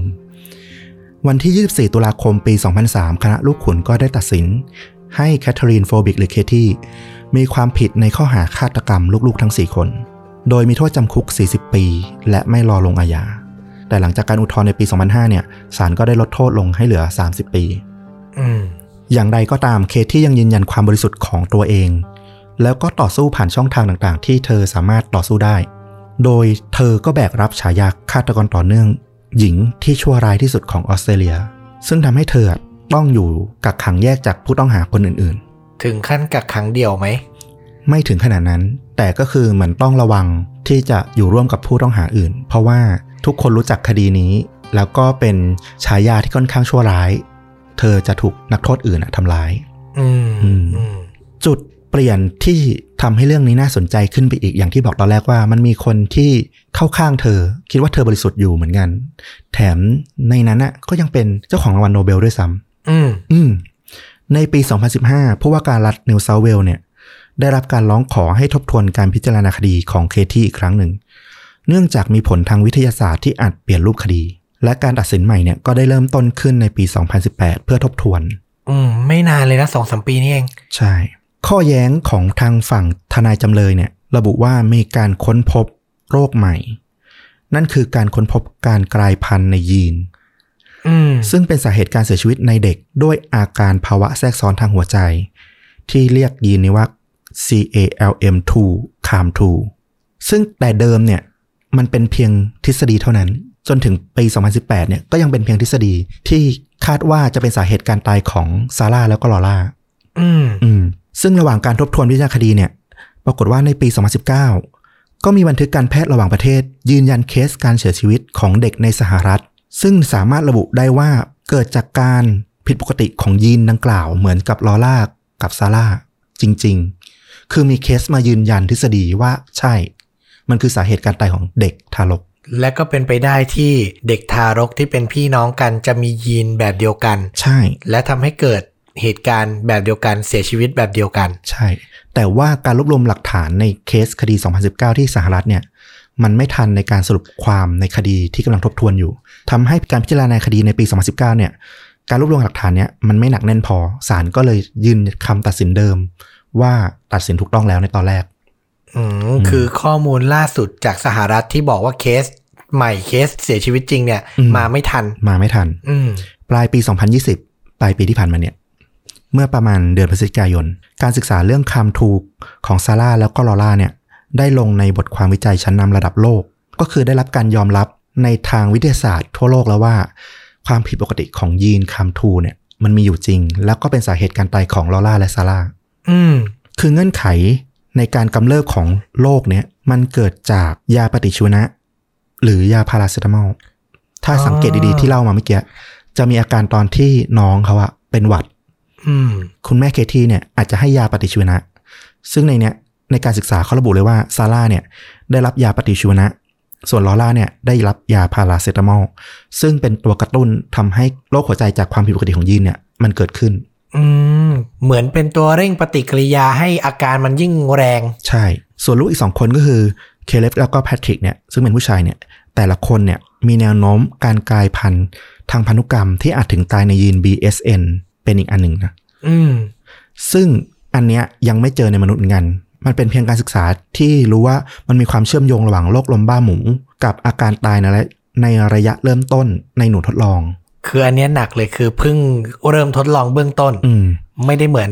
ในเคสยีนอันที่แล้ว ใช่อือหือซึ่งในเคสของน้องผู้ชายทั้งสองคนเนี่ย ทางนักวิทยาศาสตร์บอกว่ามันน่าจะได้รับถ่ายทอดยีนผิดปกติเนี่ยมาจากทางเครกทางคุณพ่ออือหือก็คือทั้งคู่อะมีส่วนในการที่ทำให้ลูกอะมีความผิดปกติทางยีนอืม ในเดือนมกราคมที่ผ่านมานี้เลยเนี่ย เคที่ถูกรุมทำร้ายในคุกเออในขณะที่สังคมรอบข้างเนี่ย พอได้รับผลการสนับสนุนทางวิทยาศาสตร์มากขึ้นเรื่อยๆอะคนที่เข้าข้างเคที่ก็มากขึ้นเรื่อยๆ จนในที่สุดเนี่ยศาสตราจารย์อลิซาเบธเฮชแบล็กเบิร์นเจ้าของรางวัลโนเบลปี 2009 สาขาการแพทย์ แล้วก็ศาสตราจารย์ปีเตอร์โดเฮอร์ที เจ้าของโนเบลสาขาการแพทย์ปี 1996 รวมถึงจอห์นชาย ประธานสถาบันวิทยาศาสตร์แห่งชาติออสเตรเลีย รวมถึงนายแพทย์แล้วก็นักวิทยาศาสตร์รวม 90 คน ซึ่งเป็นหัวกะทิชั้นนำระดับโลกเนี่ยลงนามเพื่อขอให้ปล่อยตัวเคที่ทันที โดยยื่นหนังสือไปยังผู้ว่าการรัฐในเดือนมีนาคมที่ผ่านมานี่เอง สดสดร้อนร้อนๆเลย ใช่ ซึ่งกระบวนการในการขออภัยโทษไปยังผู้ว่าการรัฐอะก็คือผู้ว่าการรัฐมีอำนาจในการที่แบบอภัยโทษปล่อยตัวได้เลย อ่า แต่ว่าอีกทางหนึ่งเนี่ยทางทีมทนายจำเลยของเคที่เนี่ยก็ยื่นขออุทธรณ์ในชั้นศาลซึ่งสองอย่างเนี้ยมันมีผลต่างกัน ถ้าต่อสู้อุทธรณ์ในชั้นศาลแล้วชนะก็คือไม่เคยมีความผิดมาก่อน อืมแต่ถ้ารอการอภัยโทษจากผู้ว่าการรัฐคือมีความผิด แต่ให้ยกโทษอ่าอืม ปรากฏว่าวันที่24มีนาคมที่ผ่านมา โอ้โห ไม่กี่วันนี่เองอะ ศาลอุทธรณ์เนี่ย ได้ยกคำร้องอุทธรณ์ก็คือไม่ให้อุทธรณ์อืมด้วยเหตุผลว่าศาลเชื่อว่าการตัดสินเดิมที่เคยทบทวนมาแล้วด้วยในปี 2018 เนี่ย มีความถูกต้องและชอบด้วยกฎหมายแล้วอืมก็คือไม่ยอมรับเรื่องของหลักการทางวิทยาศาสตร์ที่ยื่นใช่เพิ่มเติมมาเนี่ย ยังคงมั่นใจว่ารายละเอียดในสำนวนรวมถึงในไดอารี่ของเคที่เองเนี่ย หนักแน่นเพียงพอแล้วว่าเคที่คือฆาตกร อืมซึ่งตอนเนี้ยก็คือต้องไปลุ้นเรื่องของการอภัยโทษจากผู้ว่าการรัฐต่อ อ่า อืม คดีนี้ยังไม่จบ โอ้โห มาเล่าเพื่อให้ไปติดตามต่อไป อย่างนี้ต้องแปะลิงก์ข่าวให้คุณผู้ฟังด้วยอืมเดี๋ยวจะได้ให้ทุกคนลุ้นไปด้วยกัน ใช่ หรือถ้าใครฟังอยู่อาจจะไม่ได้ติดตามอ่านภาษาอังกฤษไม่เชี่ยวชาญเดี๋ยว คลิปต่อๆไปต้องมาอัปเดตอะถ้ามีความชัดเจนในการคดี เราอาจจะมาเล่าให้ฟังในคลิปใด ๆ ในตอนหน้าแล้วกัน อ่าอืมอย่างนั้นละกันนะครับ โอ้โหอืมแต่น่าสนใจมาก สุดท้ายแล้วคดีที่เหมือนจะกลายเป็นเรื่องเศร้ากำลังจะถูกพลิกให้เป็นอีกเรื่องหนึ่งจากวิทยาศาสตร์และการแพทย์ อืมอื้อหือแต่มันมันมีจุดน่าสนใจเยอะนะ คือถ้าเป็นถ้าเป็นเราเป็นศาลเป็นนักสืบในปี 1,900 กว่า ที่มันยังไม่มีหลักการวิทยาศาสตร์อะไรมารองรับ การตายพวกเนี้ย เคที่มันก็น่าสงสัยจริง ๆ รวมถึงไดอารี่ต่างๆนึกออกไหม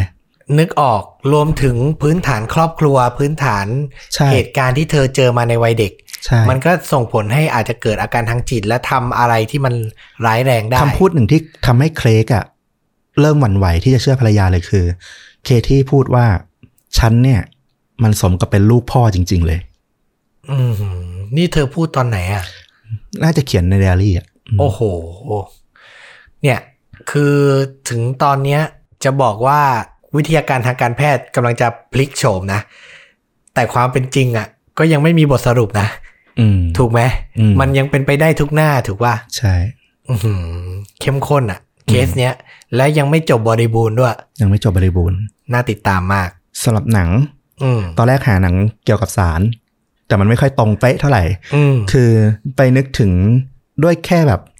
กลิ่นบางๆอะไปนึกถึงแบบ Primal Fear ริชาร์ดเกียร์อ่าเออคุ้นคุ้นๆเอ็ดเวิร์ดนอตันอะไรเงี้ยที่แบบเออเป็นทนายที่ต้องไปสืบคดีเกี่ยวกับเด็กหนุ่มที่แบบถูกต้องสงสัยว่าแบบเป็นฆาตกรอะไรเงี้ย ซึ่งแบบด้วยบุคลิกของตัวเอ็ดเวิร์ดนอตันที่เล่นเป็นตัวนักโทษเด็กอะ่ะก็ทำให้แบบรู้สึกน่าสงสารและรู้สึกว่าบริสุทธิ์ innocent แต่เรื่องมันก็จะพลิกไปพลิกมาว่าแบบ เด็กคนนี้มันจริง ๆ บริสุทธิ์หรือเปล่าอะไรเงี้ยจริง ๆ มันก็มีแง่มุมบางอย่างที่น่ากลัวอยู่ อะไรอย่างนั้นนะนะครับผมมันก็เหมือนกับเรื่องเนี้ยที่แบบเออเราฟังเองอะ่ะเราก็แบบมันมีน้ำหนักทั้งสองฝั่งนะตัวริชาร์ดเกียร์เนี่ยเล่นเป็นนักสืบอืมนะครับผมเป็นภาพยนตร์ในปี 1996 กำกับโดยคุณเกรกอรี่ฮอบบิทอืมนะครับ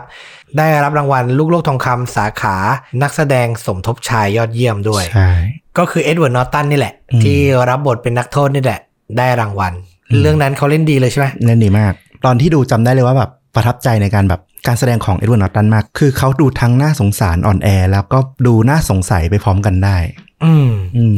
จริง ๆ เป็นนักแสดงมากฝีมือคนหนึ่งใช่ มาตายเรื่องเดียวเลยคือเรื่องฮ u ก ไอตัวเขียว ต้องอะไรนะ incredible Hulk ด้วย เออเนี่ยโอ้โห แป๊กเรื่องเดียวเลย แล้วอืมเล่นเรื่องเดียวแล้วหายไปยาว ยาว เป็นซูเปอร์ฮีโร่มาเวลไม่กี่คนที่แบบไม่ปังอะเออเออนะครับ กับอีกเรื่องหนึ่งที่แนะนำคืออันเนี้ยอาจจะไปเข้ามุมหนึ่งของเรื่องราวที่เล่า อืมเรื่องทัลลี่ปี 2018 ชาลิสเทรอน เจสันไลแมนเป็นผู้กำกับ เจสันไลแมนก็คือผู้กำกับจากจูโน่อ๋ออ จะแนวดราม่าแนวไหนนานะม่าที่นางเอกท้องตั้งใช่ท้องใช่ไหมเป็นวัยรุ่นตั้งท้องก่อนวัย ใช่ แต่สำหรับทัลลี่เนี่ยเป็นเรื่องราวของคุณแม่ ซึ่งมีอาการโรคซึมเศร้าหลังการท้อง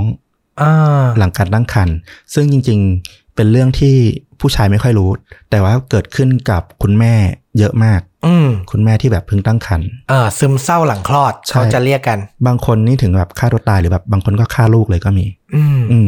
ซึ่งในเรื่องของทัลลี่เนี่ย มันออกไปแนวในทางดราม่าผสมคอมเมดี้มันก็เลยแบบอาจจะไม่ได้ดาร์กแต่ว่ามันก็ทำให้เราเห็นถึงภาวะของโรคซึมเศร้าในคุณแม่หลังการตั้งครรภ์ซึ่งมันก็อาจจะเป็นสาเหตุหนึ่งที่ทำให้ตัวเคที่อะเขาเขียนระบายอะไรพวกนั้นในไดอารี่คือคงไม่ได้ถึงขั้นที่จะแบบ จะทำร้ายลูกหรือแบบตั้งใจให้ลูกตายแต่ว่าด้วยภาวะซึมเศร้าแล้วก็การสูญเสียหลาย ๆ ครั้งซ้ำไปซ้ำมา มันอาจจะทำให้เธอแบบ เปลี่ยนไป เขาถึงบอกว่าคนที่เป็นแม่เนี่ย มันเป็นภาระอันยิ่งใหญ่มาก ๆ ต้องเจอทั้งการอดทนมานานกว่า 8-9 เดือนใช่สภาพร่างกายที่เปลี่ยนแปลงไป สภาพจิตใจก็เหนื่อย เลี้ยงลูกอ่อนนี่ที่สุดแห่งความเหนื่อยแล้วใช่นะครับ ก็คุณผู้ชายที่มีลูกอ่อนอยู่ก็พยายามเข้าใจภรรยาเยอะๆ จริง ๆ ฟังแล้วก็ได้บทเรียนนะอืมเออนะครับผมถ้าเราจะเก็บเกี่ยวไปใช้กับชีวิตจริงได้อะเนาะ ใช่นะครับ ก็จบไปแบบเข้มข้นนะ อีกตอนหนึ่งกับค่าจริงยิ่งกว่าหนังของเรานะครับ ก็ฝากติดตามกันไปเรื่อยๆ กับช่องชวนดูดะของเรา Facebook YouTube b l o g i t Spotify เหมือนเดิมนะครับ แล้วกลับมาฟังเรื่องราวแบบนี้ได้ใหม่ใน episode ต่อไป วันนี้สวัสดีครับ สวัสดีครับ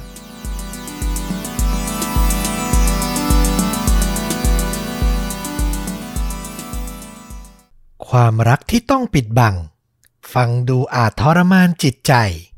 แต่ถ้าถึงขั้นเอาคนรักไปซ่อนไว้ในห้องลับไม่ให้ใครเห็นนานหลายสิบปีล่ะ เราจะเรียกมันว่าความรัก หรือการหลอกลวง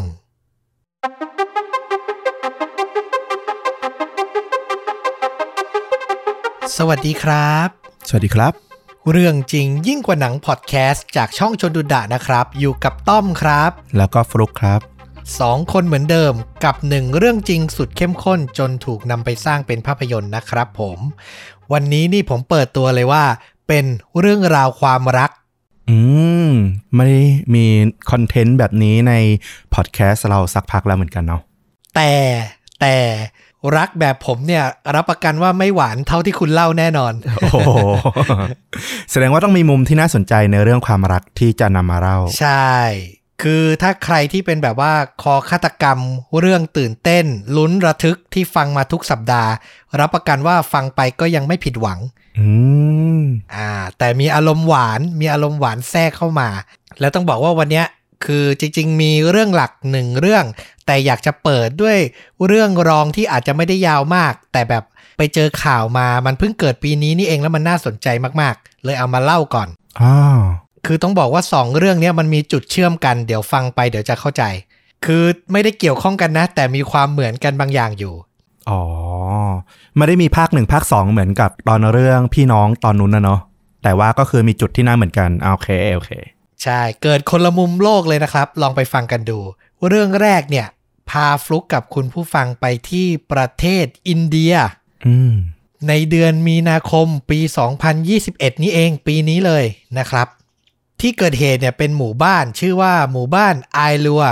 เขตปาลกาดคือถ้าอ่านผิดขออภัยนะครับ เพราะว่าแบบมาทางอินเดียเนาะอืมตรวจสอบความถูกต้องได้ยากนิดนึงนะครับ ในเดือนมีนาคมต้นปีเนี่ยมีครอบครัวครอบครัวหนึ่ง ไปแจ้งความกับตำรวจว่า ลูกชายที่ชื่อรามัน อายุ 34 ปีเนี่ยหายตัวออกจากบ้านไปตำรวจเนี่ยพยายามค้นหายังไงก็หาไม่เจอครับ แต่ความบังเอิญมันมีอยู่จริง วันหนึ่งอะ พี่ชายของรามันน่ะ เดินอยู่ในตลาดในย่านที่ไกลจากบ้านพอสมควรนะอืมแล้วก็ไปพบกับรามันน่ะ แบบบังเอิญเลย ไม่คิดว่าจะเจอก็ได้เจอครับ ก็คือในพื้นที่ที่เขาเคยอยู่เลยว่างั้นเถอะไม่ได้ไปเมืองอื่น คืออยู่ในเมืองเดียวกันแต่ห่างออกมาจากหมู่บ้านประมาณหนึ่งอืมอืมอืมอืมอืมอืมแล้วสุดท้ายอะ พี่ชายก็ตามน้องชายไปใช่ไหมแล้วก็ได้รู้ความจริงว่า รามันน่ะออกจากบ้านมาแล้วมาอาศัยกับหญิงสาวอีกคนหนึ่ง ที่มีชื่อว่าซาจิตถา อายุ 28 ปีอืมคือฟังดูอาจจะปกติ อ่า ลูกชายหนีออกจากบ้านมามาใช้ชีวิตอยู่กับผู้หญิงใช่ไหมอืมแต่ที่น่าตกใจอะคือซาจิตถา เป็นเพื่อนบ้านของครอบครัว บ้านสองหลังเนี้ยอยู่ห่างกันประมาณ 500 เมตรเท่านั้นเองอืมแล้วเธออะถูกพ่อแม่อะแจ้งความกับตำรวจไว้ว่าเป็นบุคคลสูญหายมานานกว่า 10 ปี คือหายไปทั้งคู่แต่ของผู้หญิงนี่คือหายไปนานแล้วสิบปีเลย 10 ปีแล้วครับ โอ้โห แต่ผู้ชายเนี่ยเพิ่งหายเมื่อต้นปีนี้เองนะ อืมอืมอืมพอเป็นเรื่องเป็นราวอย่างเงี้ยตำรวจก็เลยไปสอบถามกับรามันกับซาจิตถาว่า มันเกิดอะไรขึ้นทำไมมาอยู่ด้วยกันได้ และตรงนั้นแหละความจริงที่น่าเหลือเชื่อก็ปรากฏขึ้นครับ เรื่องราวคือเมื่อ 10 ปีที่แล้วอะซาจิตถากับรามันตกหลุมรักกัน แต่ในอินเดียทุกคนน่าจะรู้ดีมันมีเรื่องราวประเพณีที่แบบยังค่อนข้างจะเป็นสมัยก่อนอยู่อะเนาะอืมทั้งเรื่องชั้นวรรณะที่แตกต่าง เรื่องให้พ่อแม่เลือกคู่ครองให้ คือคลุมถุงชนนั่นแหละ รามันกับซาจิตถาเนี่ยก็มีความแตกต่างในเรื่องเนี้ย พวกเนี้ยชั้นวรรณะอยู่ คือทั้งคู่อะคิดแล้วว่าบอกพ่อแม่ตัวเองยังไงอะ ก็ไม่ได้รับการเห็นด้วยแน่นอน ถ้าจะใช้ชีวิตคู่ด้วยกันอืมสุดท้ายซาจิตถาที่ 10 ปีที่แล้ว เธออายุแค่ 18 เท่านั้นนะ ก็ตัดสินใจหนีออกจากบ้าน มาใช้ชีวิตที่ไหนรู้ไหม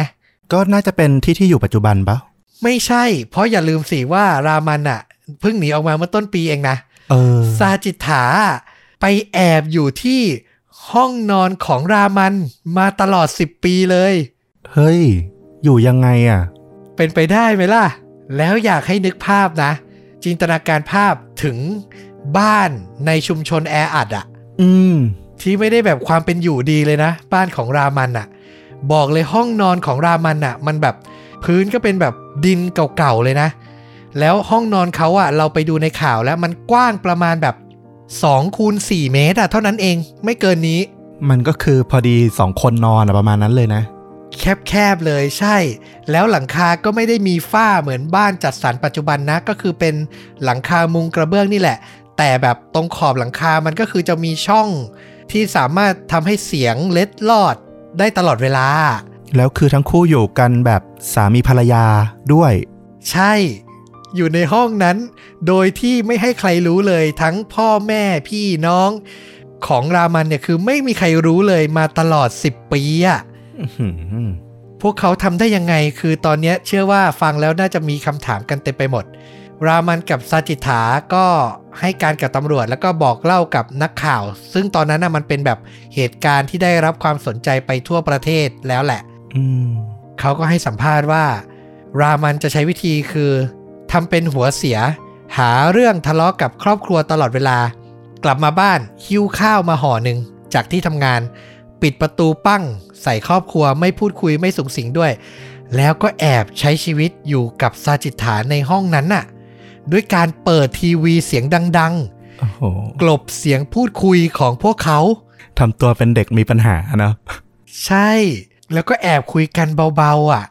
แล้วระหว่างวันนะ ที่รามันน่ะออกไปทำงานน่ะซาจิตถาก็จะใช้ชีวิตด้วยการแบบเดินออกกำลังกายอยู่ในห้องเนาะแล้วก็แอบดูโทรทัศน์ด้วยการสวมหูฟัง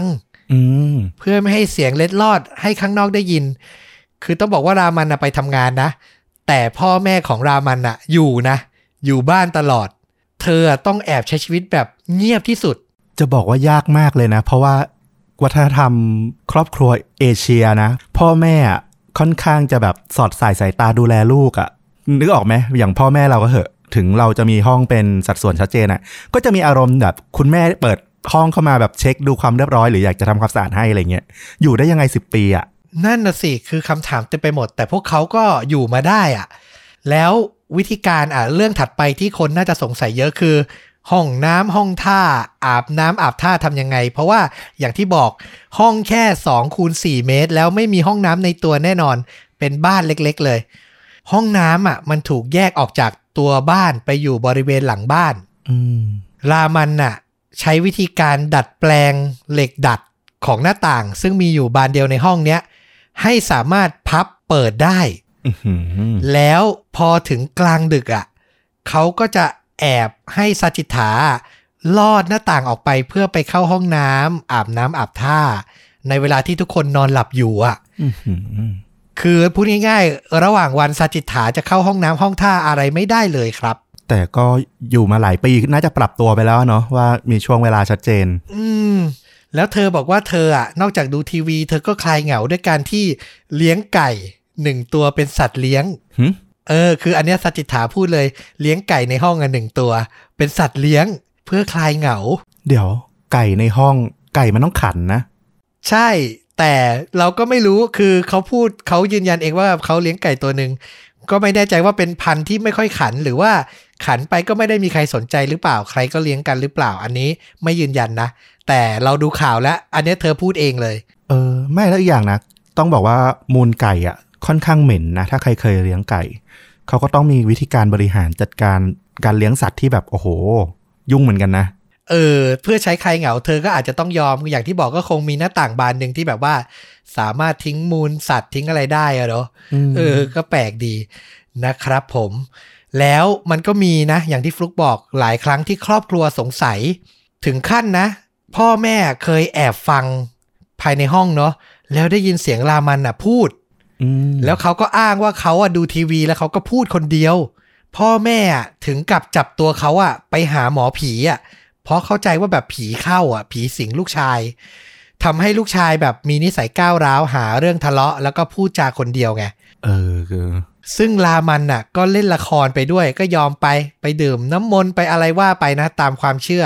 แต่ทุกอย่างก็ยังแบบคงดำเนินไปเหมือนเดิมอะอืม แล้วมีอีกเรื่องหนึ่งที่พ่อแม่เขาบอกกับนักข่าว แต่รามันปฏิเสธนะคือเขาบอกว่าด้วยความที่ลูกเขาเนี่ยรามันเนี่ยทำงานเป็นช่างไฟ ช่างไฟฟ้า เขาถึงกับดัดแปลงกรอนประตูอะติดฐานไฟฉายและสายไฟให้กลายเป็นแบบเหมือนประตูไฟดูดอะอืม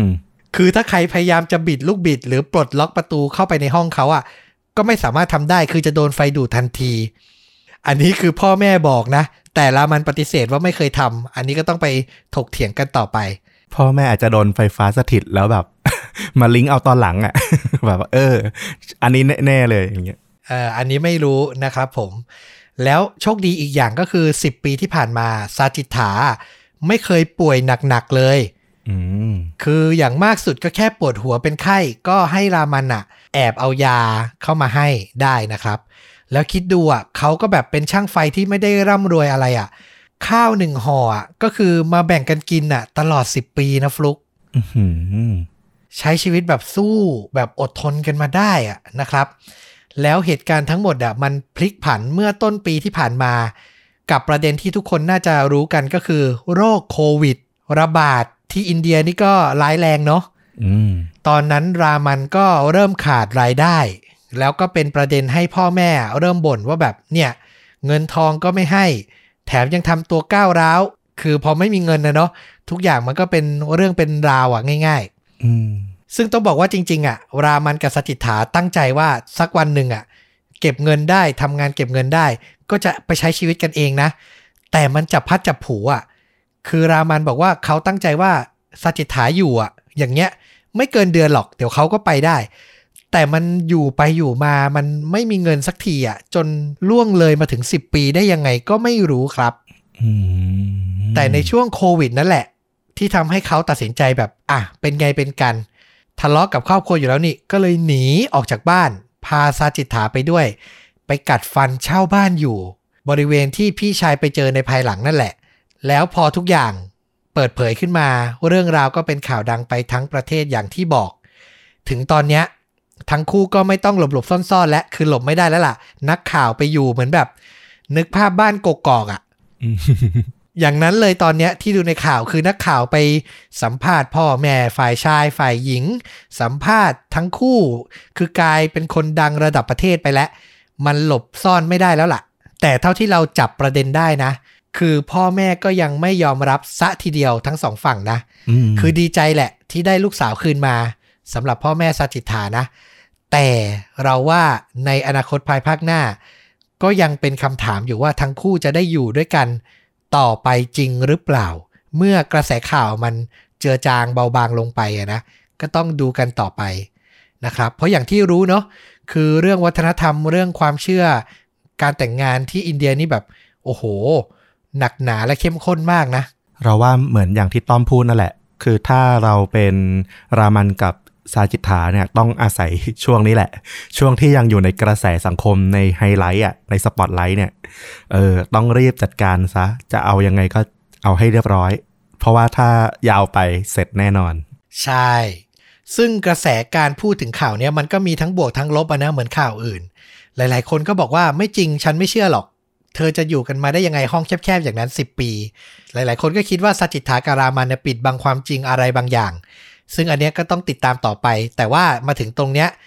ข่าวทั้งหมดมันก็สรุปได้เพียงเท่านี้ก็เป็นเรื่องที่แปลกแล้วก็สำหรับเรานะคือยิ่งกว่าหนังมาก ๆ เลย ก็เลยนำมาถ่ายทอดให้ฟังกัน นี่มันพาราไซนี่นะชนชั้นปรสิตอือหืออันนั้นคืออาศัยห้องใต้ดินเนอะแล้วก็มาแอบอยู่ห้องใต้ดิน บ้านคนรวยอะนะแต่อันเนี้ยอยู่ในห้องแบบอื้อหือเราเห็นสภาพห้อง เดี๋ยวเราจะแปะลิงก์ข่าว ที่ท็อปคอมเมนต์ใน YouTube เหมือนเดิมนะ ใครอยากเห็นนะอะอันนี้ท้าทายกว่ามากอะไปเห็นห้องแล้วจะตกใจแบบอยู่มาได้ยังไงอะอืมมันจะมีแต่คำถามเยอะไปหมดเลยเนาะสำหรับเราเรามองสองแง่นะ คือแง่แรกคือ รักกันมากจริง ๆ เสียสละทุกอย่างก็ว่ากันไป อีกแง่หนึ่งเราก็แอบตั้งคำถามไม่ได้ว่า มันคือการพลากผู้เยาว์คือการกักขังหน่วงเหนี่ยวของฝ่ายชายหรือเปล่า อันนั้นก็เป็นประเด็นที่ทางบ้านฝั่งผู้หญิงอาจจะเล่นได้ถ้าไม่อยากให้ลูกแต่งงานนะนะอืม ถึงบอกว่ามันยังไม่ได้จบบริบูรณ์ เรื่องนี้ต้องดูต่อไปว่าจะมีข่าวอะไรดังขึ้นมาอีกไหม อ่า นี่แหละก็คือเรื่องราวของคู่รักที่แอบอยู่ในห้อง ด้วยกันมา 10 ปีโดยไม่มีใครรู้ ถัดมาถึงเวลาเรื่องหลักในวันนี้แล้ว อันนี้แค่น้ำจิ้มเหรอ โอ้ ใช่ มีเรื่องหลักหลาย ๆ คนน่าจะจับประเด็นได้แล้วว่า มันคือเรื่องราวของการหลบ การแอบ แบบลับ ๆ ของคู่รัก ซึ่งเรื่องถัดไปเนี่ยบอกเลยว่าอีกแนวหนึ่งเลย แซบมาก แซบเวอร์ และคาดไม่ถึงเหมือนกัน อืมพาฟลุคกับคุณผู้ฟัง ย้ายจากอินเดียไปที่สหรัฐอเมริกาครับ ย้อนไปไกลหน่อยนะ ในปี 1880อืม ก็ประมาณร้อยกว่าปีที่แล้วนะครับ ที่เมืองมิลวอกกี้รัฐวิสคอนซินซึ่งเมืองเนี้ยในยุคนั้นมันเป็นยุคที่อเมริกาเพิ่งก่อร่างสร้างตัวสร้างชาติอะเนาะก็จะมีเหล่าผู้อพยพจากยุโรปจากที่อื่นอะมาตั้งรกรากเป็นจำนวนมากเนาะอ่าซึ่งเมืองมิลวอกกี้เนี่ยต้องบอกว่าเป็นเมืองที่ชาวจักรวรรดิเยอรมันน่ะอพยพมาอาศัยอยู่เป็นจำนวนมาก ตอนนั้นเรียกกันว่า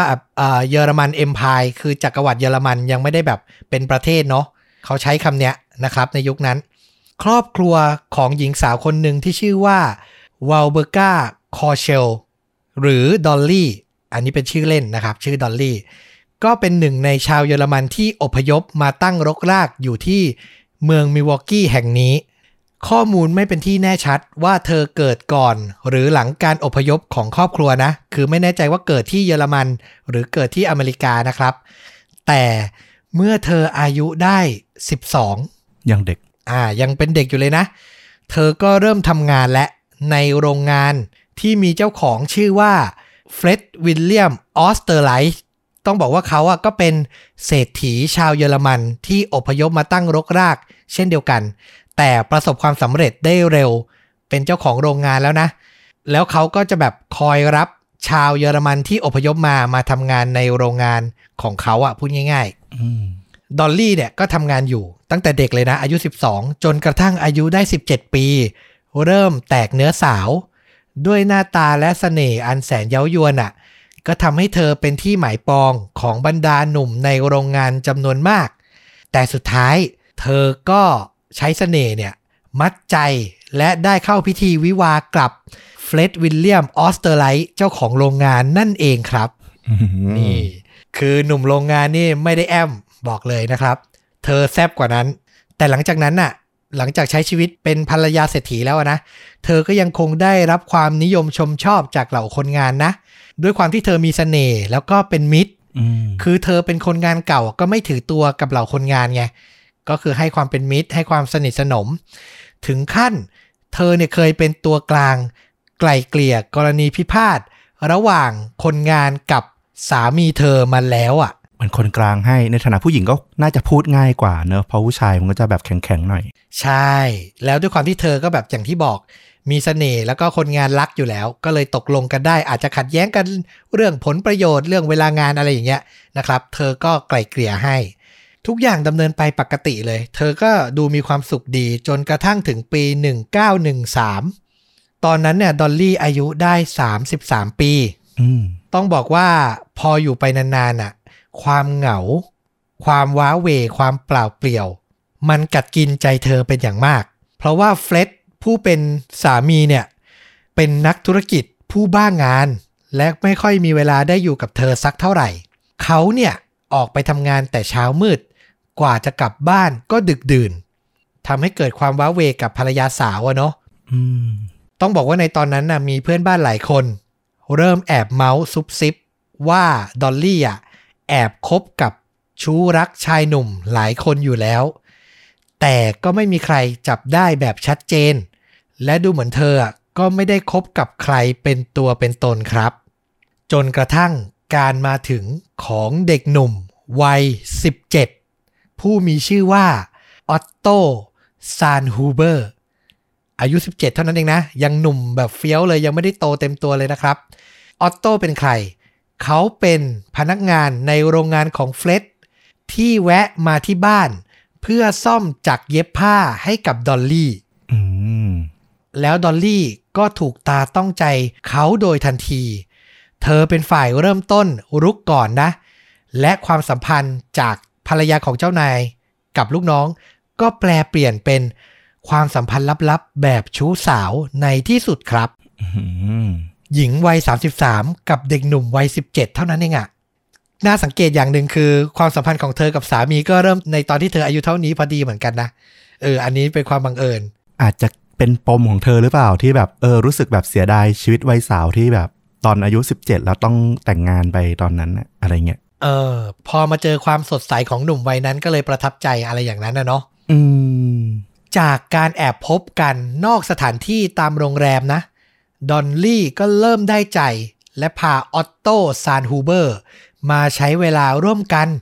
ที่ห้องนอนในบ้านของตัวเองเลยครับอื้อหือคือห้องนอนที่นอนกับสามีทุกคืนนี่แหละ พาชูรักมาเลยนะ ถึงตอนนั้นน่ะ ปัญหาก็เลยเกิด เพราะมีเหล่าเพื่อนบ้านเริ่มรู้เห็น เห็นชายหนุ่มเดินเข้าเดินออกบ้านนะเนาะมันก็จับสังเกตได้ ดอลลี่ก็ใช้วิธีโกหกไปว่าออตโต้อะเป็นน้องชายพ่อเดียวกันกับเธออืมคือใช้คำว่า half brother ที่แบบว่าอาจจะแบบไม่ค่อยเอาไหนทำงานไม่เป็นการเป็นงานหรอก แล้วก็มาเยี่ยมมาขอความช่วยเหลืออะไรอย่างเนี้ย คือบอกเพื่อนบ้านไปอย่างนั้นนะครับ แต่เธอก็รู้ดีว่าโกหกไปแบบเนี้ย ยังไงสักวันความลับก็ต้องแตกถูกไหมใช่ เธอจึงเริ่มแผนการครั้งใหม่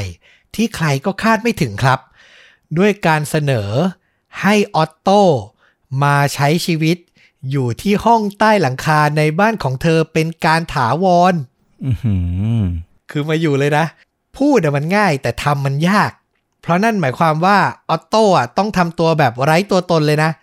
ปรากฏตัวให้คนทั่วไปเห็นออกมาบ่อยๆ ให้คนภายนอกเห็นก็ไม่ได้นะอืม แต่น่าจะด้วยความคลั่งรักอะ่ะ คือเราทุกคนเคยเป็นวัยรุ่น 17-18 เนาะเวลาเราแบบหลงใครแล้วอะ่ะ เออ ความรักมันรุนแรงอะเนาะออตโต้อะ ก็เลยตัดสินใจตอบตกลงครับอ่าเขาลาออกจากโรงงานของเฟล็ดเลยนะ ดอลลี่เนี่ยก็จัดการเลย สร้างทางเข้าห้องใต้หลังคาลับ ไว้บนเพดานในตู้เสื้อผ้าอื้อหือและมีแต่เธอเท่านั้นที่รู้นะ นึกออกใช่ไหมเปิดตู้เสื้อผ้ามาแล้วต้องเปิดเพดานอีกทีถึงจะเป็นบันไดให้เดินขึ้นไปอะโอ้โห คือแมคานิกลับสุดๆ จากนั้นในเวลากลางวันที่สามีไม่อยู่ ออตโต้ก็จะออกมาใช้ชีวิตร่วมหลับนอน และดูแลบ้านกับดอลลี่ คือปรนนิบัติพัดหวีทุกอย่างอยู่ในบ้านนะ ไม่ได้ออกไปไหนอืมส่วนในเวลากลางคืนน่ะเขาก็จะใช้เวลาในการอ่านหนังสือ และ เริ่มเขียนนิยายของตัวเองอย่างเงียบๆอยู่บนห้องใต้หลังคาอืมต้องบอกว่าอาชีพนักเขียนเนี่ยเป็นอาชีพในความฝันของออตโต้มาโดยตลอด คือเท่าที่อ่านดูเนี่ย พอเข้าใจว่าเขาน่าจะเป็นเด็กหนุ่มที่แบบช่างจินตนาการ ช่างเพ้อฝัน แล้วก็แบบมีอะไรในหัวเยอะอะอยากสร้างนิยายสร้างโลกของตัวเองเนาะโดยดอลลี่อะก็รับปากว่าอะเขียนให้เสร็จแล้วเธออะจะส่งต้นฉบับ ไปยังสำนักพิมพ์ที่เธอรู้จักให้ ก็คือสักวันหนึ่งอะน่าจะได้เป็นนักเขียนที่แบบมีผลงานตีพิมพ์อะไรประมาณเนี้ยนะครับ ฟลุกลองเดาว่าผู้ชายคนหนึ่งอะจะอดทนอยู่อย่างเนี้ย ได้นานขนาดไหน อันนี้ด้วยความที่เป็นเด็กผู้ชายอะเนอะแล้วมันก็อายุยังน้อยอะวัยรุ่นอยู่เลย ความอดทนไม่น่าจะนานอะมันน่าจะรู้สึกถึงแบบการสูญเสีย โอกาสอะไรหลายอย่างอะเนาะที่จะต้องมาเหมือนติดคุกแหละว่าอย่างนั้นเถอะ ใช่ อยู่แค่นี้อะเออ ไม่น่านานอะเราว่าครึ่งปีหรือหนึ่งปีอะอยากเต็มที่นะ ก็เก่งแล้วเนาะเออมันขาดสังคมขาดเพื่อนไปอีกอะโอ้โห มันหนักเลยอะแต่ต้องบอกว่าความสัมพันธ์แบบชู้รักแบบเนี้ยของออตโต้กับดอลลี่ดำเนินไปนานกว่า 5 ปีเต็มครับอื้อหือจากปี 1913 ถึงปี 1918 ยังไม่มีปัญหาระหว่างทั้งคู่นะ ยังเป็นชู้รักรักกันดี แต่ปัญหาที่เกิดขึ้นคือเฟล็ดยืนยันกับภรรยาว่าต้องการย้ายบ้าน ไปอยู่ในเมืองใหญ่อย่างลอสแองเจลิสเพื่อเริ่มต้นธุรกิจใหม่อืมดอลลี่อะก็ตอบตกลงภายใต้เงื่อนไขเดียวคือ เธอขอเป็นคนเลือกเองว่าจะอยู่บ้านหลังไหนอือหือเมื่อสามียินยอม เธอก็ไปลอสแองเจลิสเลยนะ เลือกบ้าน โดยเงื่อนไขที่เธอเลือกไม่ได้ซับซ้อนอะ ขอบ้านที่มีห้องใต้หลังคา ขอแค่นั้นเออแผนการต่อจากนั้นก็คือ เธอส่งออตโต้แอบเดินทาง ไปอาศัยอยู่ในห้องใต้หลังคาที่บ้านหลังใหม่อะล่วงหน้าก่อน และจากนั้นดอลลี่และเฟร็ดก็ย้ายตามไป ทุกอย่างสำเร็จอย่างที่เธอคาดหวังเฟร็ดยังคงไม่ล่วงรู้ความลับของภรรยาที่มีชู้รัก ซ่อนอยู่เหนือที่นอน ที่เขานอนอยู่กับเธอนะอยู่ทุกคืน เฟร็ดยังคงไม่รู้นะครับ แล้วเรื่องราวอะดำเนินต่อไปอีก 4 ปีเต็มๆฟลุกหืมนี่ก็คือร่วมสิบปีแล้วนะ ใช่เกือบ 10 ปีแล้วประมาณ 9 ปีนะ ที่ออตโต้ใช้ชีวิตแบบเนี้ย แต่สุดท้ายความลับก็ไม่มีในโลกครับ 22 สิงหาคม ปี 1922 เฟร็ดและดอลลี่ทะเลาะกันอย่างหนักอืมเสียงเนี่ยดังได้ยินไปถึงใต้หลังคาที่ออตโต้ใช้ชีวิตอยู่ การทะเลาะของสามีภรรยาไม่มีทีท่าว่าจะเบาลง มีแต่เริ่มรุนแรงขึ้น ด้วยความเป็นห่วงดอลลี่ชูรัก สุดท้ายออตโต้ก็ทนไม่ไหว ตัดสินใจเดินลงมาจากห้องใต้หลังคานะ แล้วมาเปิด ตู้เก็บของในห้องนอน เอาอาวุธปืนสองกระบอกที่ซ่อนอยู่อะออกมาถือไว้อืมจากนั้นเขาตัดสินใจเดินออกไปประจันหน้ากับเฟล็ดที่กำลังโมโหภรรยาอย่างมากอืมเป็นครั้งแรกเลยนะที่ทั้งคู่เจอกัน แล้วเจอกันในห้องนอนอะที่เฟล็ดกับดอลลี่ทะเลาะกันอยู่ เมื่อชายนักธุรกิจเจ้าของโรงงานมองเห็นออตโต้ตอนแรกเขาก็สงสัยว่าเด็กหนุ่มคนนี้มาอยู่ในนี้ได้อย่างไร แต่เมื่อเวลาผ่านไปสมองมันเริ่มประมวลผลปฏิดประต่อเรื่องได้ เขาจำได้แล้วว่าออตโต้อะคือคนงานในโรงงานของเขาที่ลาออกไปเมื่อหลายปีก่อน ที่เขาอะเคยส่งมาซ่อมจักรให้ภรรยา คือเขาจำได้อืมแล้วก็เริ่มรู้ความจริงแล้วว่า อ้าว นี่มันเป็นความสัมพันธ์ที่ไม่ปกติแล้วนี่ มาหลบอยู่ในบ้านของฉันได้อย่างไร มันใช้เวลาไม่นานหรอกเขาก็สรุปได้ว่านี่มันคือความสัมพันธ์แบบชู้รักแบบลับๆนี่ โมโหอยู่แล้วอะตอนนั้น อารมณ์ของเฟร็ดก็ยิ่งพลุ่งพล่านยิ่งกว่าเดิม เขาเดินปลีเข้าไปทำร้ายออตโต้โดยไม่สนใจเลยว่าชูรักหนุ่มอะถือปืนขู่อยู่ในมือนะ คือโมโหหน้ามืดและ สุดท้ายออตโต้ก็ตัดสินใจ ลั่นไก่ยิงออกไปใส่เฟร็ดครับ จนเขาฟุบลงกับพื้น และเสียชีวิตแทบจะทันทีอืมยิงเจ้าของบ้านตายแล้วนะครับ ถัดจากนั้นคือความโกลาหล ดอลลี่และชู้รักหนุ่ม สับสนไม่รู้จะทำอย่างไร จนในที่สุดออตโต้ก็ตั้งสติและคิดแผนการขึ้นมาได้ ออตโต้ก็จับดอลลี่อะขังไว้ในตู้เสื้อผ้า ล็อกกุญแจนะ และเขวี้ยงกุญแจทิ้ง ส่วนตัวเองอะ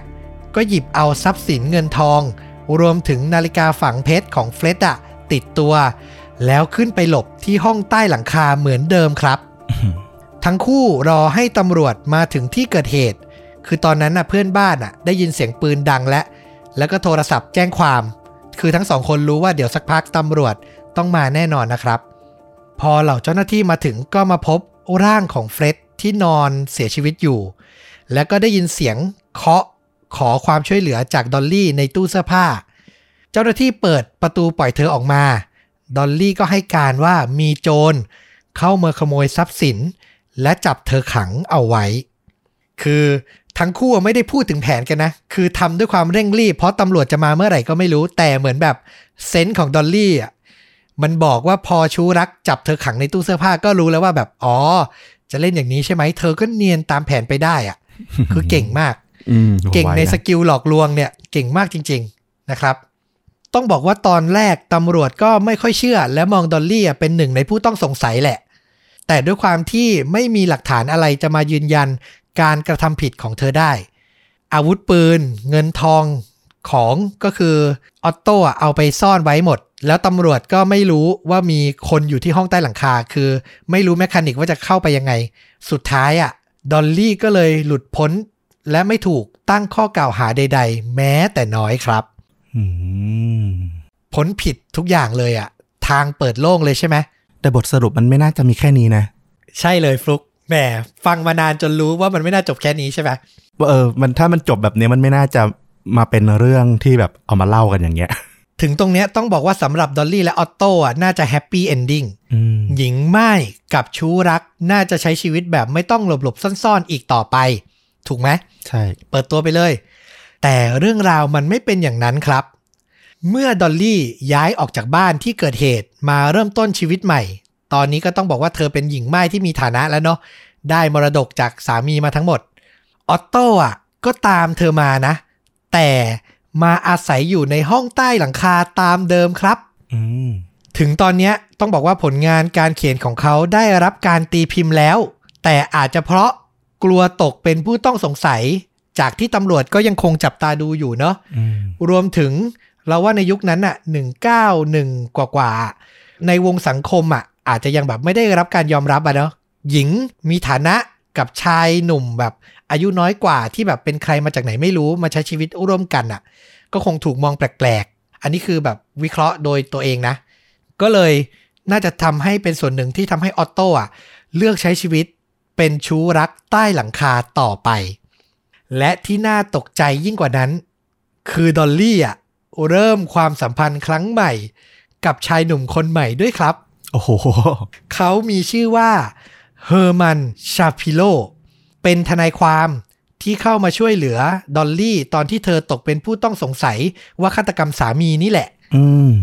คือรักกับทนายความซะเลย ออตโต้ก็อยู่ในฐานะชู้รักเหมือนเดิมนะ ทั้งทั้งที่มาก่อนอื้อหือเรื่องราวมันแบบว่า กลับตาลปัดแล้วแบบงงอะ่ะ เราอ่านถึงตรงนี้เรางงมากๆนะครับ แล้วทุกอย่างอะ่ะ มันวนเข้าลูปเดิมฟลุก อาชีพทนายความทำให้เฮอร์มันอะ ไม่ค่อยมีเวลา ต้องทำงานตลอดออกจากบ้านเช้า กลับบ้านมืดตลอด ไม่ต่างจากเฟร็ดเลยนะอืมแถมซ้ำสองตอนนี้ออตโต้ก็อินกับงานเขียนไง งานเขียนประสบความสำเร็จแล้วเนี่ยก็อินเขียนทั้งวัน ต้องบอกว่าในบ้านใหม่เนี่ยเขาได้ไอ้นี่เพิ่มแล้ว พิมพ์ดีด คือพัฒนาขึ้นมาหน่อย แต่ก็ไม่สามารถพิมพ์ได้ในเวลากลางคืนนะ เพราะเดี๋ยวจะมีคนได้ยินเออนะครับ อินกับงานเขียนไปเต็มตัวแล้วก็สนใจในตัวดอลลี่น้อยลงทำให้เธอเริ่มสารสัมพันธ์กับชู้รักคนที่สามครับ โอ้โห ที่มีชื่อว่ารอยคล้ำต้องบอกว่ารอยเนี่ยหลงเธอเป็นอย่างมากหัวปักหัวปั๊มถึงกับยอมทำตามคำขอของดอลลี่ทุกอย่าง เธออะ ขอให้เขาช่วยนำปืน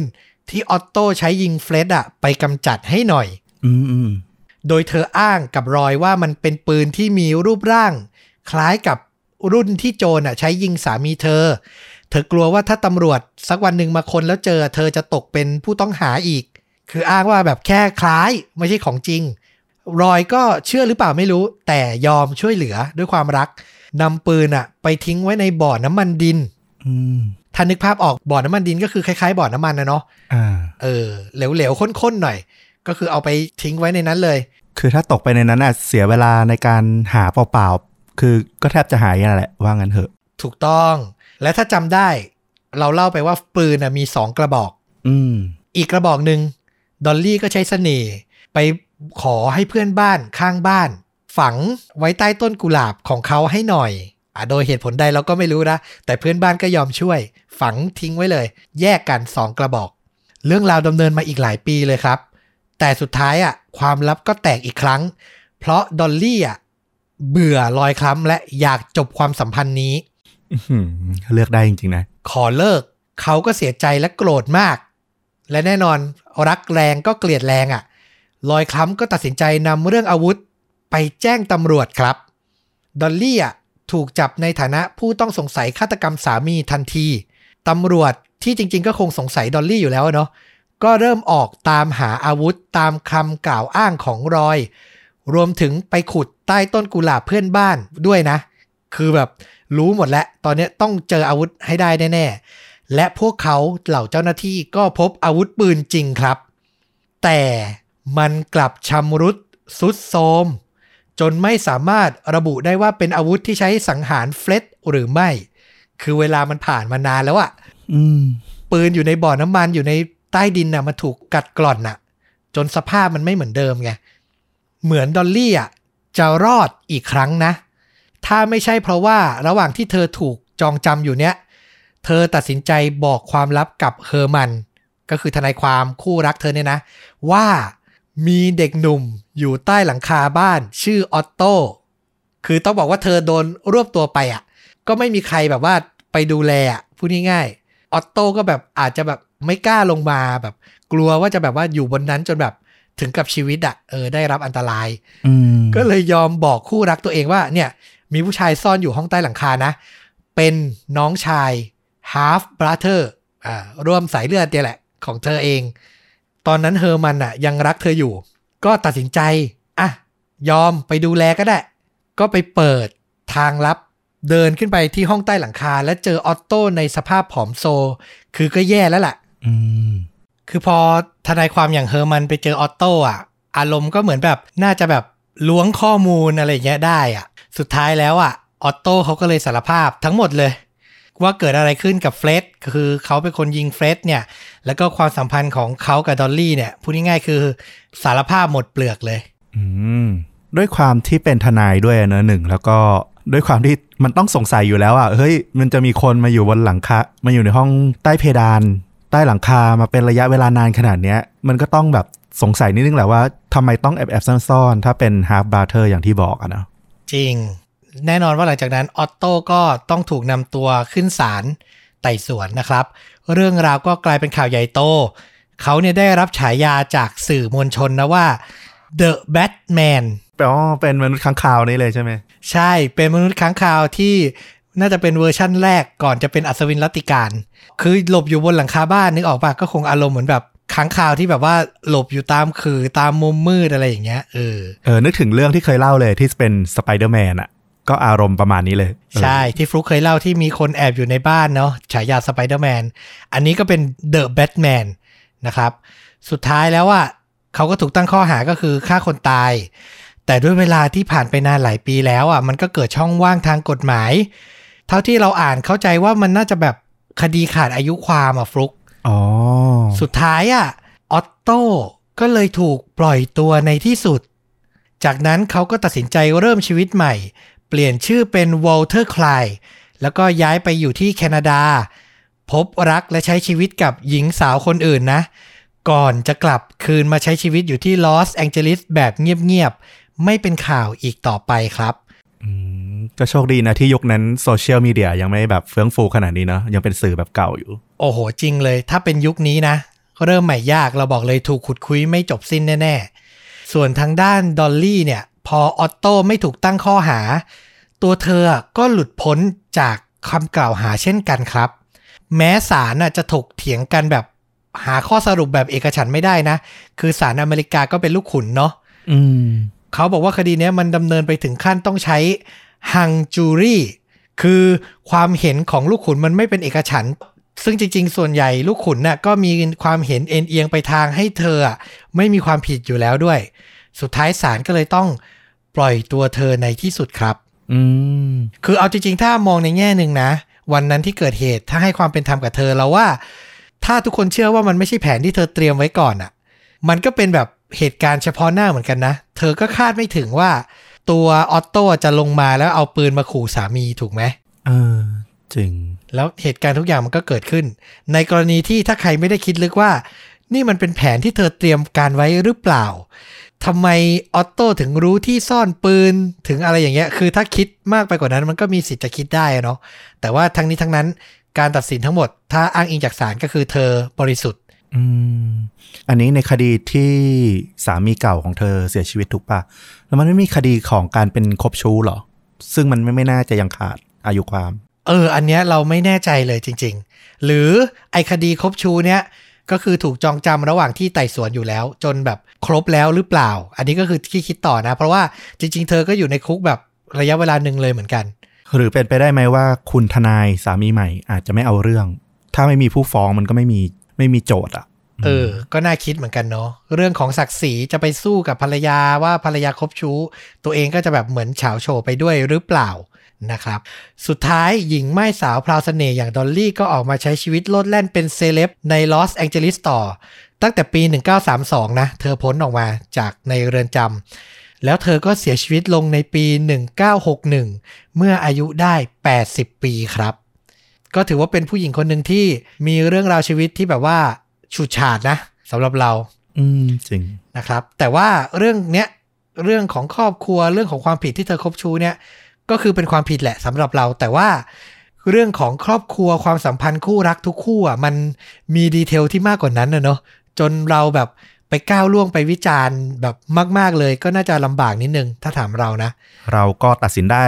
แค่สิ่งที่เรารับทราบในตามข้อมูลอะไอ้ที่แบบจะไปชี้ขาดนู่นนี่นั่นอะไรมันคงยากเป็นเรื่องที่ยากจริงใช่ แต่ที่สำคัญก็คือ อนาคตของเด็กหนุ่มคนหนึ่งที่น่าจะสดใสกว่านี้อย่างออตโต้เนาะ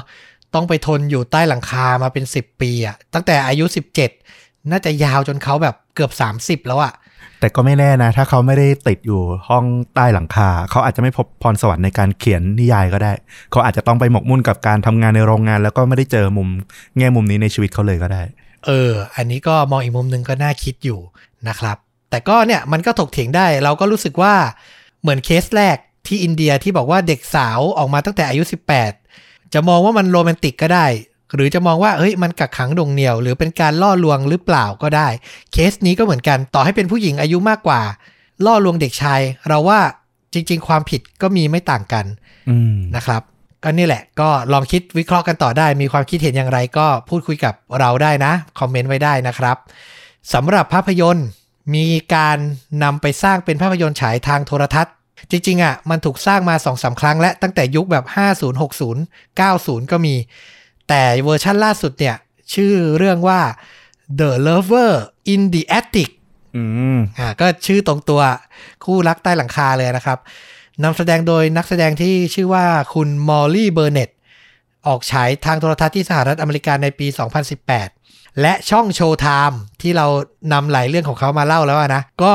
โพสต์ฟูลมูฟวี่แบบถูกกฎหมายพร้อมซับภาษาอังกฤษใน YouTube ด้วยเดี๋ยวจะแปะไว้ให้อ่าดูได้เต็มเรื่องเลย เราไปดูแล้ว Mood and Tone รวมๆเนี้ย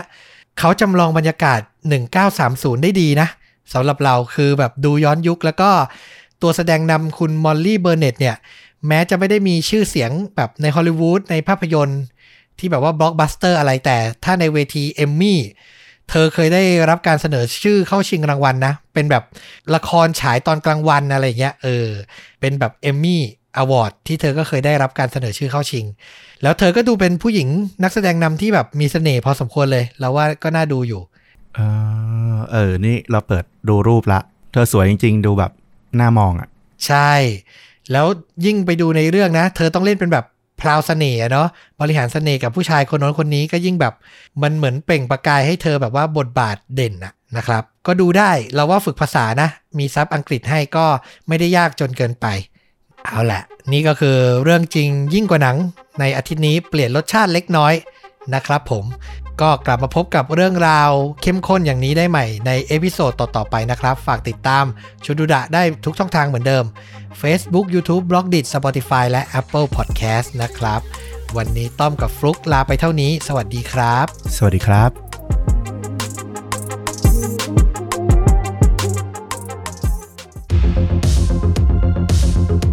ชวนดูดะ shortcutพอดแคสต์เรื่องสั้นหลากแนว ฟังแล้วชวนลุ้น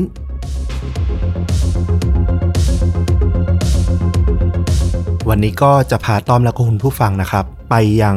จังหวัดทางภาคใต้ของเรานี่เอง จังหวัดนครศรีธรรมราช แต่ว่าเรื่องราวที่เกิดขึ้น ที่จะเล่าในวันนี้เนี่ยเกิดขึ้นเมื่อปี 2479 มันมีความสำคัญตรงที่ว่า เรื่องที่เกิดขึ้นเนี่ยนับเป็นข่าวใหญ่ระดับประเทศในช่วงเวลานั้นเนาะแล้วก็ยังเป็นข่าวที่ดังไปถึงเมืองนอกเลยด้วยอีกต่างหากมันเป็นเรื่องราวของการฆาตกรรมนางงามคดีแรกของประเทศไทยนะ โอ้โห น่าสนใจมาก โดยหญิงสาวหรือนางงามที่พูดถึงอยู่เนี่ย มีชื่อว่านางสาวยินดี มักกติ หรือมกติเนี่ยเราไม่แน่ใจนะว่าออกเสียงยังไง เป็นนางงามจังหวัดนครศรีธรรมราชประจำปี 2479 นางสาวยินดีเนี่ยก็เป็นบุตรสาวคนโตของคุณพ่อคุณแม่นะ ที่เป็นคนที่อยู่ในชุมชนอะอยู่ในอำเภอเมืองจังหวัดนครศรีธรรมราชนี่แหละ โดยนางสาวยินดีเนี่ยก็ มีอาชีพเป็นคุณครูนะอยู่ที่โรงเรียนสตรีประจำจังหวัด ซึ่งปัจจุบันเนี่ยก็รู้จักกันในนามโรงเรียนกัลยาณีศรีธรรมราชเนาะโดยที่ช่วงเวลาที่เธอเป็นคุณครูเนี่ยด้วยความที่เธอเป็นสาวที่ค่อนข้างหน้าตามีเสน่ห์แล้วก็สวยโดดเด่นนั่นแหละทำให้มีหนุ่มๆเนี่ยมาติดพันโดยเฉพาะอย่างยิ่งนายเฉลิมสอนวิสูตรซึ่งเป็นข้าราชการหนุ่มมาจากกรุงเทพ ซึ่งจริงๆเนี่ยเขาย้ายมาอยู่ดูแล ในส่วนของภูมิภาคประจำอยู่ที่สงขลาแต่เขาได้รับผิดชอบเนี่ยให้มาดูแลที่จังหวัดนครศรีธรรมราช ก็เลยมีโอกาสได้มาพบกับคุณครูนางสาวยินดีเนี่ยแหละ แล้วก็เกิดเป็นความรักขึ้นมา ก็พยายามเที่ยวไล่เที่ยวคือ แม้จะต้องเดินทางข้ามจังหวัดอยู่ประจำเนี่ย โดยนายเฉลิมเนี่ยก็มักจะมาทุกเสาร์อาทิตย์อยู่ที่บ้านเนี่ยมาคลุกคลีเข้าหาทางผู้ใหญ่เนี่ยให้ทางคุณพ่อคุณแม่ของนางสาวยินดีเนี่ยเห็นอยู่ตลอดเวลาทั้งวันแล้วพอตกเย็นก็จะไป เช่าโรงแรมหรือว่าไปอาศัยบ้านของเพื่อน หรือคนรู้จักเนี่ยนอน แล้ววันรุ่งขึ้นก็มาหานางสาวยินดีใหม่ แล้วพอถึงวันทำงานก็กลับไปทำงาน เป็นอย่างเงี้ยอยู่นานพอสมควรจนในที่สุดเนี่ยก็ทำให้นางสาวยินดีเนี่ยตกลงปรงใจว่าเออ จะมั่นหมายแต่งงานกันนี่แหละ โดยมีกำหนดการที่อยากจะแต่งงานกันอยู่แล้วก็คือในเดือนมีนาคม ปี 2480 ซึ่งจังหวะนั้นนะในช่วงปี 2479 อย่างที่บอกเลยก็คือมันมีเรื่องของการหลังจากการเปลี่ยนแปลงการปกครองมาไม่นานนะเนาะรัฐบาลในช่วงนั้นเนี่ยเขาก็มีการรณรงค์ฉลองรัฐธรรมนูญต่างๆ ก็มีหนึ่งในกิจกรรมเนี่ยที่สนับสนุนเรื่องของรัฐธรรมนูญในช่วงนั้นเนี่ยก็คือการจัดการประกวดนางสาวสยาม โดยก็มีการริเริ่มให้ประกวดในแต่ละจังหวัดเนาะแล้วก็ค่อยส่งตัวแทนที่ผ่านแต่ละจังหวัดแล้วเนี่ยมาประกวดประจำภูมิภาค แล้วก็ค่อยส่งเข้ามาส่วนกลางมาประกวดใหญ่เป็นนางสาวสยาม ซึ่งสำหรับจังหวัดนครศรีธรรมราชเนี่ยก็อย่างที่บอกเลยก็คือ นางสาวยินดีเนี่ยก็สามารถชนะได้รับรางวัลนางสาวนครศรีธรรมราชไปได้ ก็ตอนนี้ก็เรียกว่าฮือฮาเลยทีเดียว โดยที่นายเฉลิมเองเนี่ยก็รับรู้นะแล้วก็ได้อนุญาตในฐานะที่ตอนนี้ก็ถือว่าตัวเองได้เป็นแฟนหนุ่ม แล้วก็เป็นคู่มั่นคู่หมายละ ก็ยินดีว่าเออโอเค ก็เป็นโอกาสของนางสาวยินดีที่จะได้ประกวดแข่งขันเป็นหน้าเป็นตาชื่อเสียง ให้กับทางจังหวัด แล้วก็ทางครอบครัวของนางสาวยินดีเองด้วย ก็ไม่ได้ห้ามหรือรังเกียจรังงอนอะไรปรากฏว่าหลังจากผ่านไปเรื่องของประกวดในจังหวัดแล้ว พอไปประกวดประจำภาคเนี่ยภาคใต้เนี่ยนางสาวยินดีก็ชนะเข้าไปอีก กลายเป็นตัวแทนของภาคใต้เข้าไปชิงชัยนางสาวสยามที่กรุงเทพ โดยการประกวดนางสาวสยามที่กรุงเทพเนี่ยก็จะมีการจัดขึ้นในช่วงวันรัฐธรรมนูญนะก็คือวันที่ 10 ธันวาคม โดยตอนเนี้ยก็จะมีตัวแทนจากทั้ง 4 ภาคในขณะนั้นนะเขาก็จะเอาภาคใต้ ภาคกลาง ภาคเหนือภาคอีสานเป็นหลัก เข้ามาประกวดแข่งขันกัน ซึ่งก็เรียกว่าการประกวดแข่งขันเนี่ยเบียดคู่ขี้สูสีเลยระหว่างนางสาวยินดีกับนางสาวที่เป็นตัวแทนของทางธนบุรี แล้วก็นางสาวพระนครที่เป็นตัวแทนของทางกรุงเทพด้วยเนี่ยก็เรียกว่า บี้กันสูสีมากๆ แต่ผลปรากฏว่าสุดท้ายแล้วเนี่ยนางสาวยินดีก็พลาดนะได้เป็นเพียงรองชนะเลิศเท่านั้นเอง โดยที่ตอนนั้นเนี่ยเขาก็ไม่ได้มีแบบรองอันดับสองอันดับสามนะเขาก็คือถือว่ามีรางวัลชนะเลิศไปหนึ่งอันดับ และที่เหลือก็เป็นรองทั้งหมด แต่ก็ถือว่าการได้เป็นรองนางสาวสยามเนี่ยของนางสาวยินดีเนี่ยก็ถือว่าเป็นเกียรติอย่างสูงและกลับไปที่บ้านเกิดก็คือจังหวัดนครศรีธรรมราชเนี่ย ก็ผู้คนก็ต่างยินดีรอต้อนรับกันใหญ่แหละ ในช่วงที่ประกวดเสร็จแล้วเนี่ยก่อนที่จะกลับมาที่จังหวัดนครศรีธรรมราชเนี่ยก็จะมีช่วงสั้นๆที่นางสาวยินดีเนี่ยจะได้พักอยู่ในกรุงเทพก่อนที่จะเดินทางกลับก็ยังมีเรื่องของการที่ต้องเคลียร์กับกองประกวดนะว่าเดี๋ยวจะต้องมีการจัดกิจกรรมนู่นนี่นั่นอะไรอย่างเงี้ยก็มีการนัดหมายกัน ระหว่างนี้เองเนี่ยนายเฉลิมเนี่ยก็พยายามนะว่าเออไหนๆก็นางสาวยินดีเนี่ยอยู่ที่กรุงเทพละ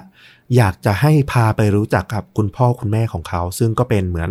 เออเป็นขุนนางเก่าเป็นข้าราชการเก่าเนี่ยมีบ้านอยู่ในย่านที่แบบมีฐานะ ตัวนายเฉลิมเนี่ยด้วยความที่ยังติดราชการอยู่ที่ทางภาคใต้ก็เลยส่งจดหมาย ไปแจ้งกับทางพี่สาวของ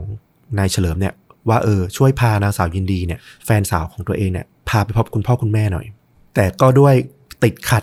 หรืออย่างไรเนี่ยก็ยังไม่ทราบได้นะตอนนั้น ทำให้นางสาวยินดีเนี่ยไม่ได้ไปพบกับคุณพ่อคุณแม่ของนายเฉลิม ในช่วงที่อยู่กรุงเทพนะ ก็คลาดกันไป จนกระทั่งเดินทางกลับมานครศรีธรรมราชในที่สุด นางสาวยินดีอย่างที่บอกเลยพอกลับมาถึงเนี่ยโอ้โหคนรอต้อนรับจัดฉลองใหญ่เลย 30ธันวาปี 2479 จวนข้าหลวงหรือปัจจุบันก็คือจวนผู้ว่านะของประจำจังหวัดเนี่ยก็เรียกว่ามีการจัดงานฉลองใหญ่มีผู้คนมาแสดงความยินดีกับเธอเนี่ยมากมายมหาศาล ด้วยความที่มันมีเรื่องของกิจกรรมการหลังการประกวดนะอย่างที่บอกไปเนี่ยก็ทำให้นางสาวยินดีเนี่ยก็เลยมีการปรึกษากับนายเฉลิมกับครอบครัวด้วยว่าเออ อยากจะขอเลื่อนงานแต่งงานที่กำหนดไว้มีนาคมปีหน้าเนี่ย2480 เนี่ย เลื่อนออกไปสักปี 2 ปีก่อนละกัน เพราะว่าน่าจะยุ่งเรื่องของกองประกวดอยู่ เรื่องของการต้องไปทำกิจกรรมในฐานะรองนางสาวสยาม แต่ว่านายเฉลิมเองอะก็แบบร้อนรนนะเนาะ มันใกล้จวนเจียนจะได้แต่งอยู่แล้วอีกสองสาเดือนเนี่ยทำไมเลื่อนไปตั้งสองปี ก็พยายามต่อรอง จนสุดท้ายก็ลงตัวกันว่าโอเคงั้นก็ขยับออกไปอีกนิดหนึ่งพอ ไม่ต้องไปถึง 2 ปี ก็เป็นจากเดือนมีนาคม ก็นัดหมายกันว่าจะแต่งเดือนพฤษภาคม ปี 2480 ห่างออกไปอีกแค่ 2 เดือนเท่านั้นเองในช่วงวันที่ 5 กุมภาพันธ์ 2480 นายเฉลิมเนี่ยก็มาหานางสาวยินดีเหมือนเคยนะ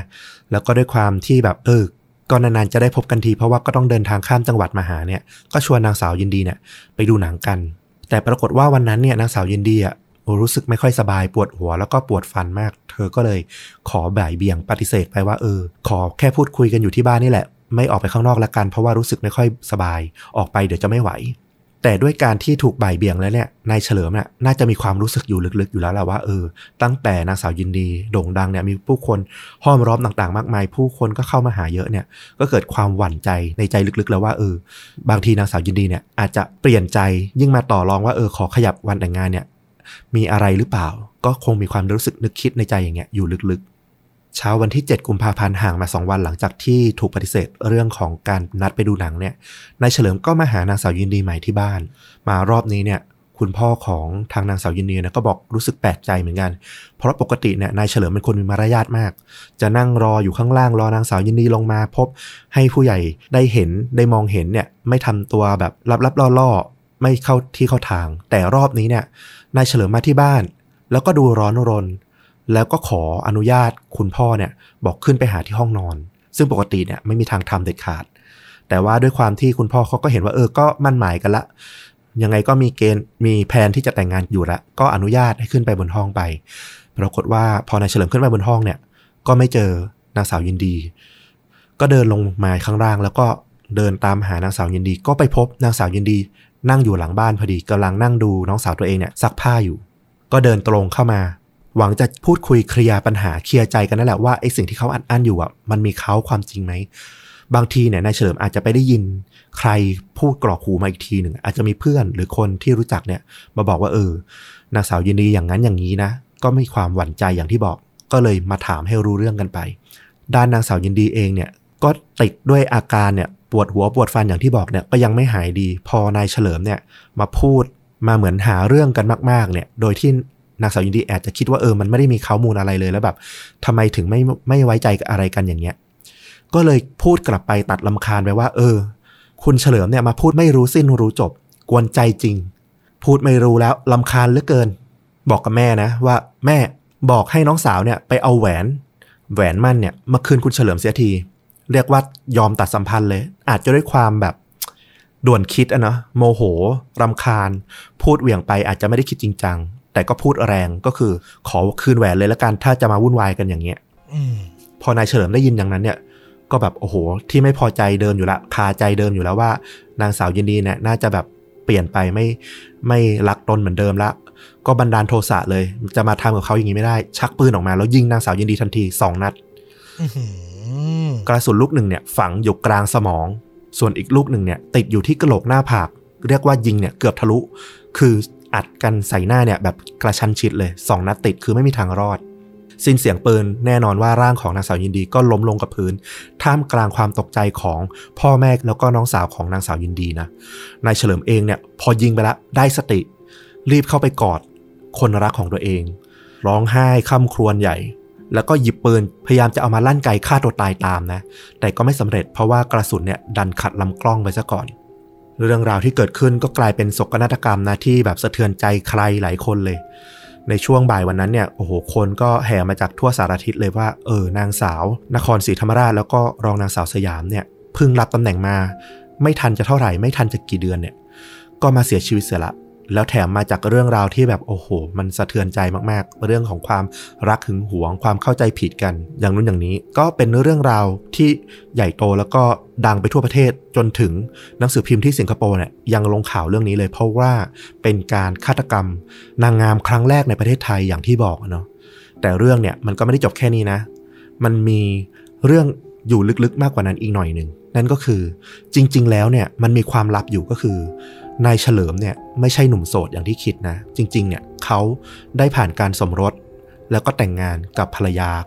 คนก่อนเนี่ยมาแล้ว รวมถึงมีลูกด้วยกันเนี่ยถึงสองคนแล้วด้วยนะอืมระหว่างที่ไปจีบนางสาวยินดีอยู่เนี่ยก็คือยังไม่ได้หย่านะ เพียงแต่ก็แยกกันอยู่ โดยที่อดีตภรรยาเนี่ย หรือจะเรียกว่าภรรยาก็ได้เพราะยังไม่ได้หย่าเนี่ย ก็ยังเที่ยวไร้เที่ยงหือยังไปมาหาสู่ที่บ้านของพ่อแม่นายเฉลิมอยู่เป็นประจำนะ ไม่ได้แบบว่าขัดแย้งหายกันไปเลย ก็ยังมาหากันอยู่ ด้วยความที่มีลูกด้วยกันนั่นแหละ ก็ยังเป็นหลานย่าหลานปู่เนาะก็ยังมาหากันได้ แต่นายเฉลิมเนี่ยเรียกว่าปฏิเสธแล้วไม่เอาละก็คือ ตัดเลยไม่ยุ่งเกี่ยว แต่ว่ายังส่งเงินเป็นค่าเลี้ยงดูให้ลูกอยู่เสมอ เท่านั้นเอง นี่ก็เป็นเหตุผลว่าตอนช่วงที่นางสาวยินดีเนี่ยมาอยู่ที่กรุงเทพเนี่ยที่บอกให้พี่สาวของนายเฉลิมเนี่ยพาไปหาคุณพ่อคุณแม่เนี่ยทำไมถึงไม่ได้พบ เพราะว่าทางคุณแม่ของนายเฉลิมเองเนี่ย รู้เรื่องของนางสาวยินดีมาตั้งแต่แรก เพราะว่านายเฉลิมเนี่ยเขียนจดหมายมาเล่าให้ฟังอยู่เป็นประจำว่าหลงไหลหลงรักผู้หญิงคนนี้มากขนาดไหน ถึงขนาดที่คุณแม่เนี่ยรู้สึกว่าเออมันมากเกินไปละ บอกว่าเออ มีญาติมีคนในครอบครัวป่วยนู่นนี่นั่นอะนายเฉลิมไม่เคยที่จะถามไถ่ถึงเลยว่าอาการเป็นไงบ้าง เอาแต่พูดถึงนางสาวยินดีผ่านจดหมายอยู่ตลอดเวลา พอมีเรื่องว่าเออ จะขอแต่งงานจะมั่นจะหมายเนี่ยคือคุณแม่ไม่เห็นด้วยเลย ก็เลยพยายามบ่ายเบี่ยงไม่ขอพบ นั่นก็เป็นเหตุผลที่ว่าทำไมถึงไม่ได้พบกันตอนนั้นที่กรุงเทพ แล้วก็ด้วยความที่รักมากหลงมากนี่แหละ มันก็เลยกลายเป็นโศกนาฏกรรมในที่สุดอย่างที่เล่ามาอนอกจากจะได้รู้ถึงเรื่องราว ที่ต้องบอกว่าเป็นประวัติศาสตร์หน้าหนึ่งนะ ของนางงามในเมืองไทยนะ ยังแบบได้เกร็ดเกี่ยวกับแบบการเรียกชื่อ ประวัติศาสตร์จุดเริ่มต้นของนางงามอะไรอย่างนี้ด้วย คือครบครันนะ เรื่องวันนี้ได้เห็นได้ฟังหลากหลายแง่มุม แล้วก็นึกภาพออกเลยนะ บรรยากาศในประเทศไทยเมื่อประมาณแบบ โอ้โหเจ็ดแปดสิบปีที่แล้วเนาะอืมนึกภาพออกเลยอะลูกชายข้าหลวงเก่าไปรับราชการต่างจังหวัด อยากจะแต่งงานกับหญิงงามต่างจังหวัด ซึ่งพ่อแม่ไม่มีทางเห็นด้วยอะยิ่งเป็นนางงามอะอืมมันก็อารมณ์แบบเต้นกินลำกิน อารมณ์นักแสดงในสมัยก่อนที่แบบก็ถูกเหยียดอยู่ในทีอะเนาะก็นึกออกเลย แต่ที่สำคัญที่สุดก็คือ รักได้แต่ต้องมีสติมาก ๆด้วยนะครับ เกิดขึ้นมาแล้วแบบเป็นข้อเตือนใจให้กับเราอะเนาะใช่ แล้วก็อีกเรื่องหนึ่งก็คือ จะรักใครชอบใคร คุณจะมีชนักติดหลังอยู่ยังไงก็ตามเนี่ย คุณก็ควรเข้าหาด้วยความบริสุทธิ์ใจนะอันเนี้ยคือนายเฉลิมพยายามหลอกนางสาวยินดีแหละว่าตนอะโสด มันก็เลยกลายเป็นมีปัญหาในที่สุด คือตัวเองก็เหมือนมีความลับอยู่คาอกอะก็หวั่นระแวงอยู่ตลอดเวลาว่าเดี๋ยวนางสาวยินดีจะรู้เดี๋ยวเขาจะไม่รัก พอมีเรื่องมีราวมันก็เลยไปกันใหญ่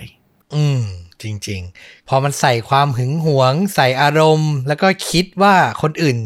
จะมีความลับเหมือนที่ตัวเองมีมันก็เลยไปกันใหญ่ อืม แต่ทั้งนี้ทั้งนั้นเรื่องความรักนะครับ ถ้าไม่ใช่เรื่องตัวเองเนี่ยพูดง่าย พอเป็นเรื่องตัวเองเนี่ยพูดยากตลอดจริง ๆ เชื่อว่าทุกคนน่าจะรู้ อันนี้จะเข้าเพลงน้องอิงหรือเปล่า ไม่ใช่เก่งแต่เรื่องคนอื่นเหรอเออโอ้นี่คุณก็เล่นซะเพลงใหม่เลยนะครับผม ผมนึกว่าโฆษณาเข้าแล้วนะเนี่ย ไม่ใช่ ดีนะผมเพิ่งฟังไป พอดีเป็นแฟนคลับคุมอิงเหมือนกัน ไม่ใช่น้องอิงนะต้องคุมอิง คุมอิงนะครับผม เอ๊ะนางสาวสยามมาจบที่คุมอิงได้ไงก็ไม่รู้นะฮะ เป็นนางสาวสยามเหมือนกันในใจนะนี่ไงนะครับ นี่แหละก็คือชวนดูดะ shortcut นะ เรื่องสั้นกระชับกระชับได้ใจความแล้วก็ได้รับรู้หลากหลายแนว ถ้าใครชื่นชอบก็กลับมารับฟังได้ใหม่ใน episode ต่อๆไปนะครับ วันนี้ต้อมกับฟุกก็ลาไปเพียงเท่านี้ สวัสดีครับ สวัสดีครับ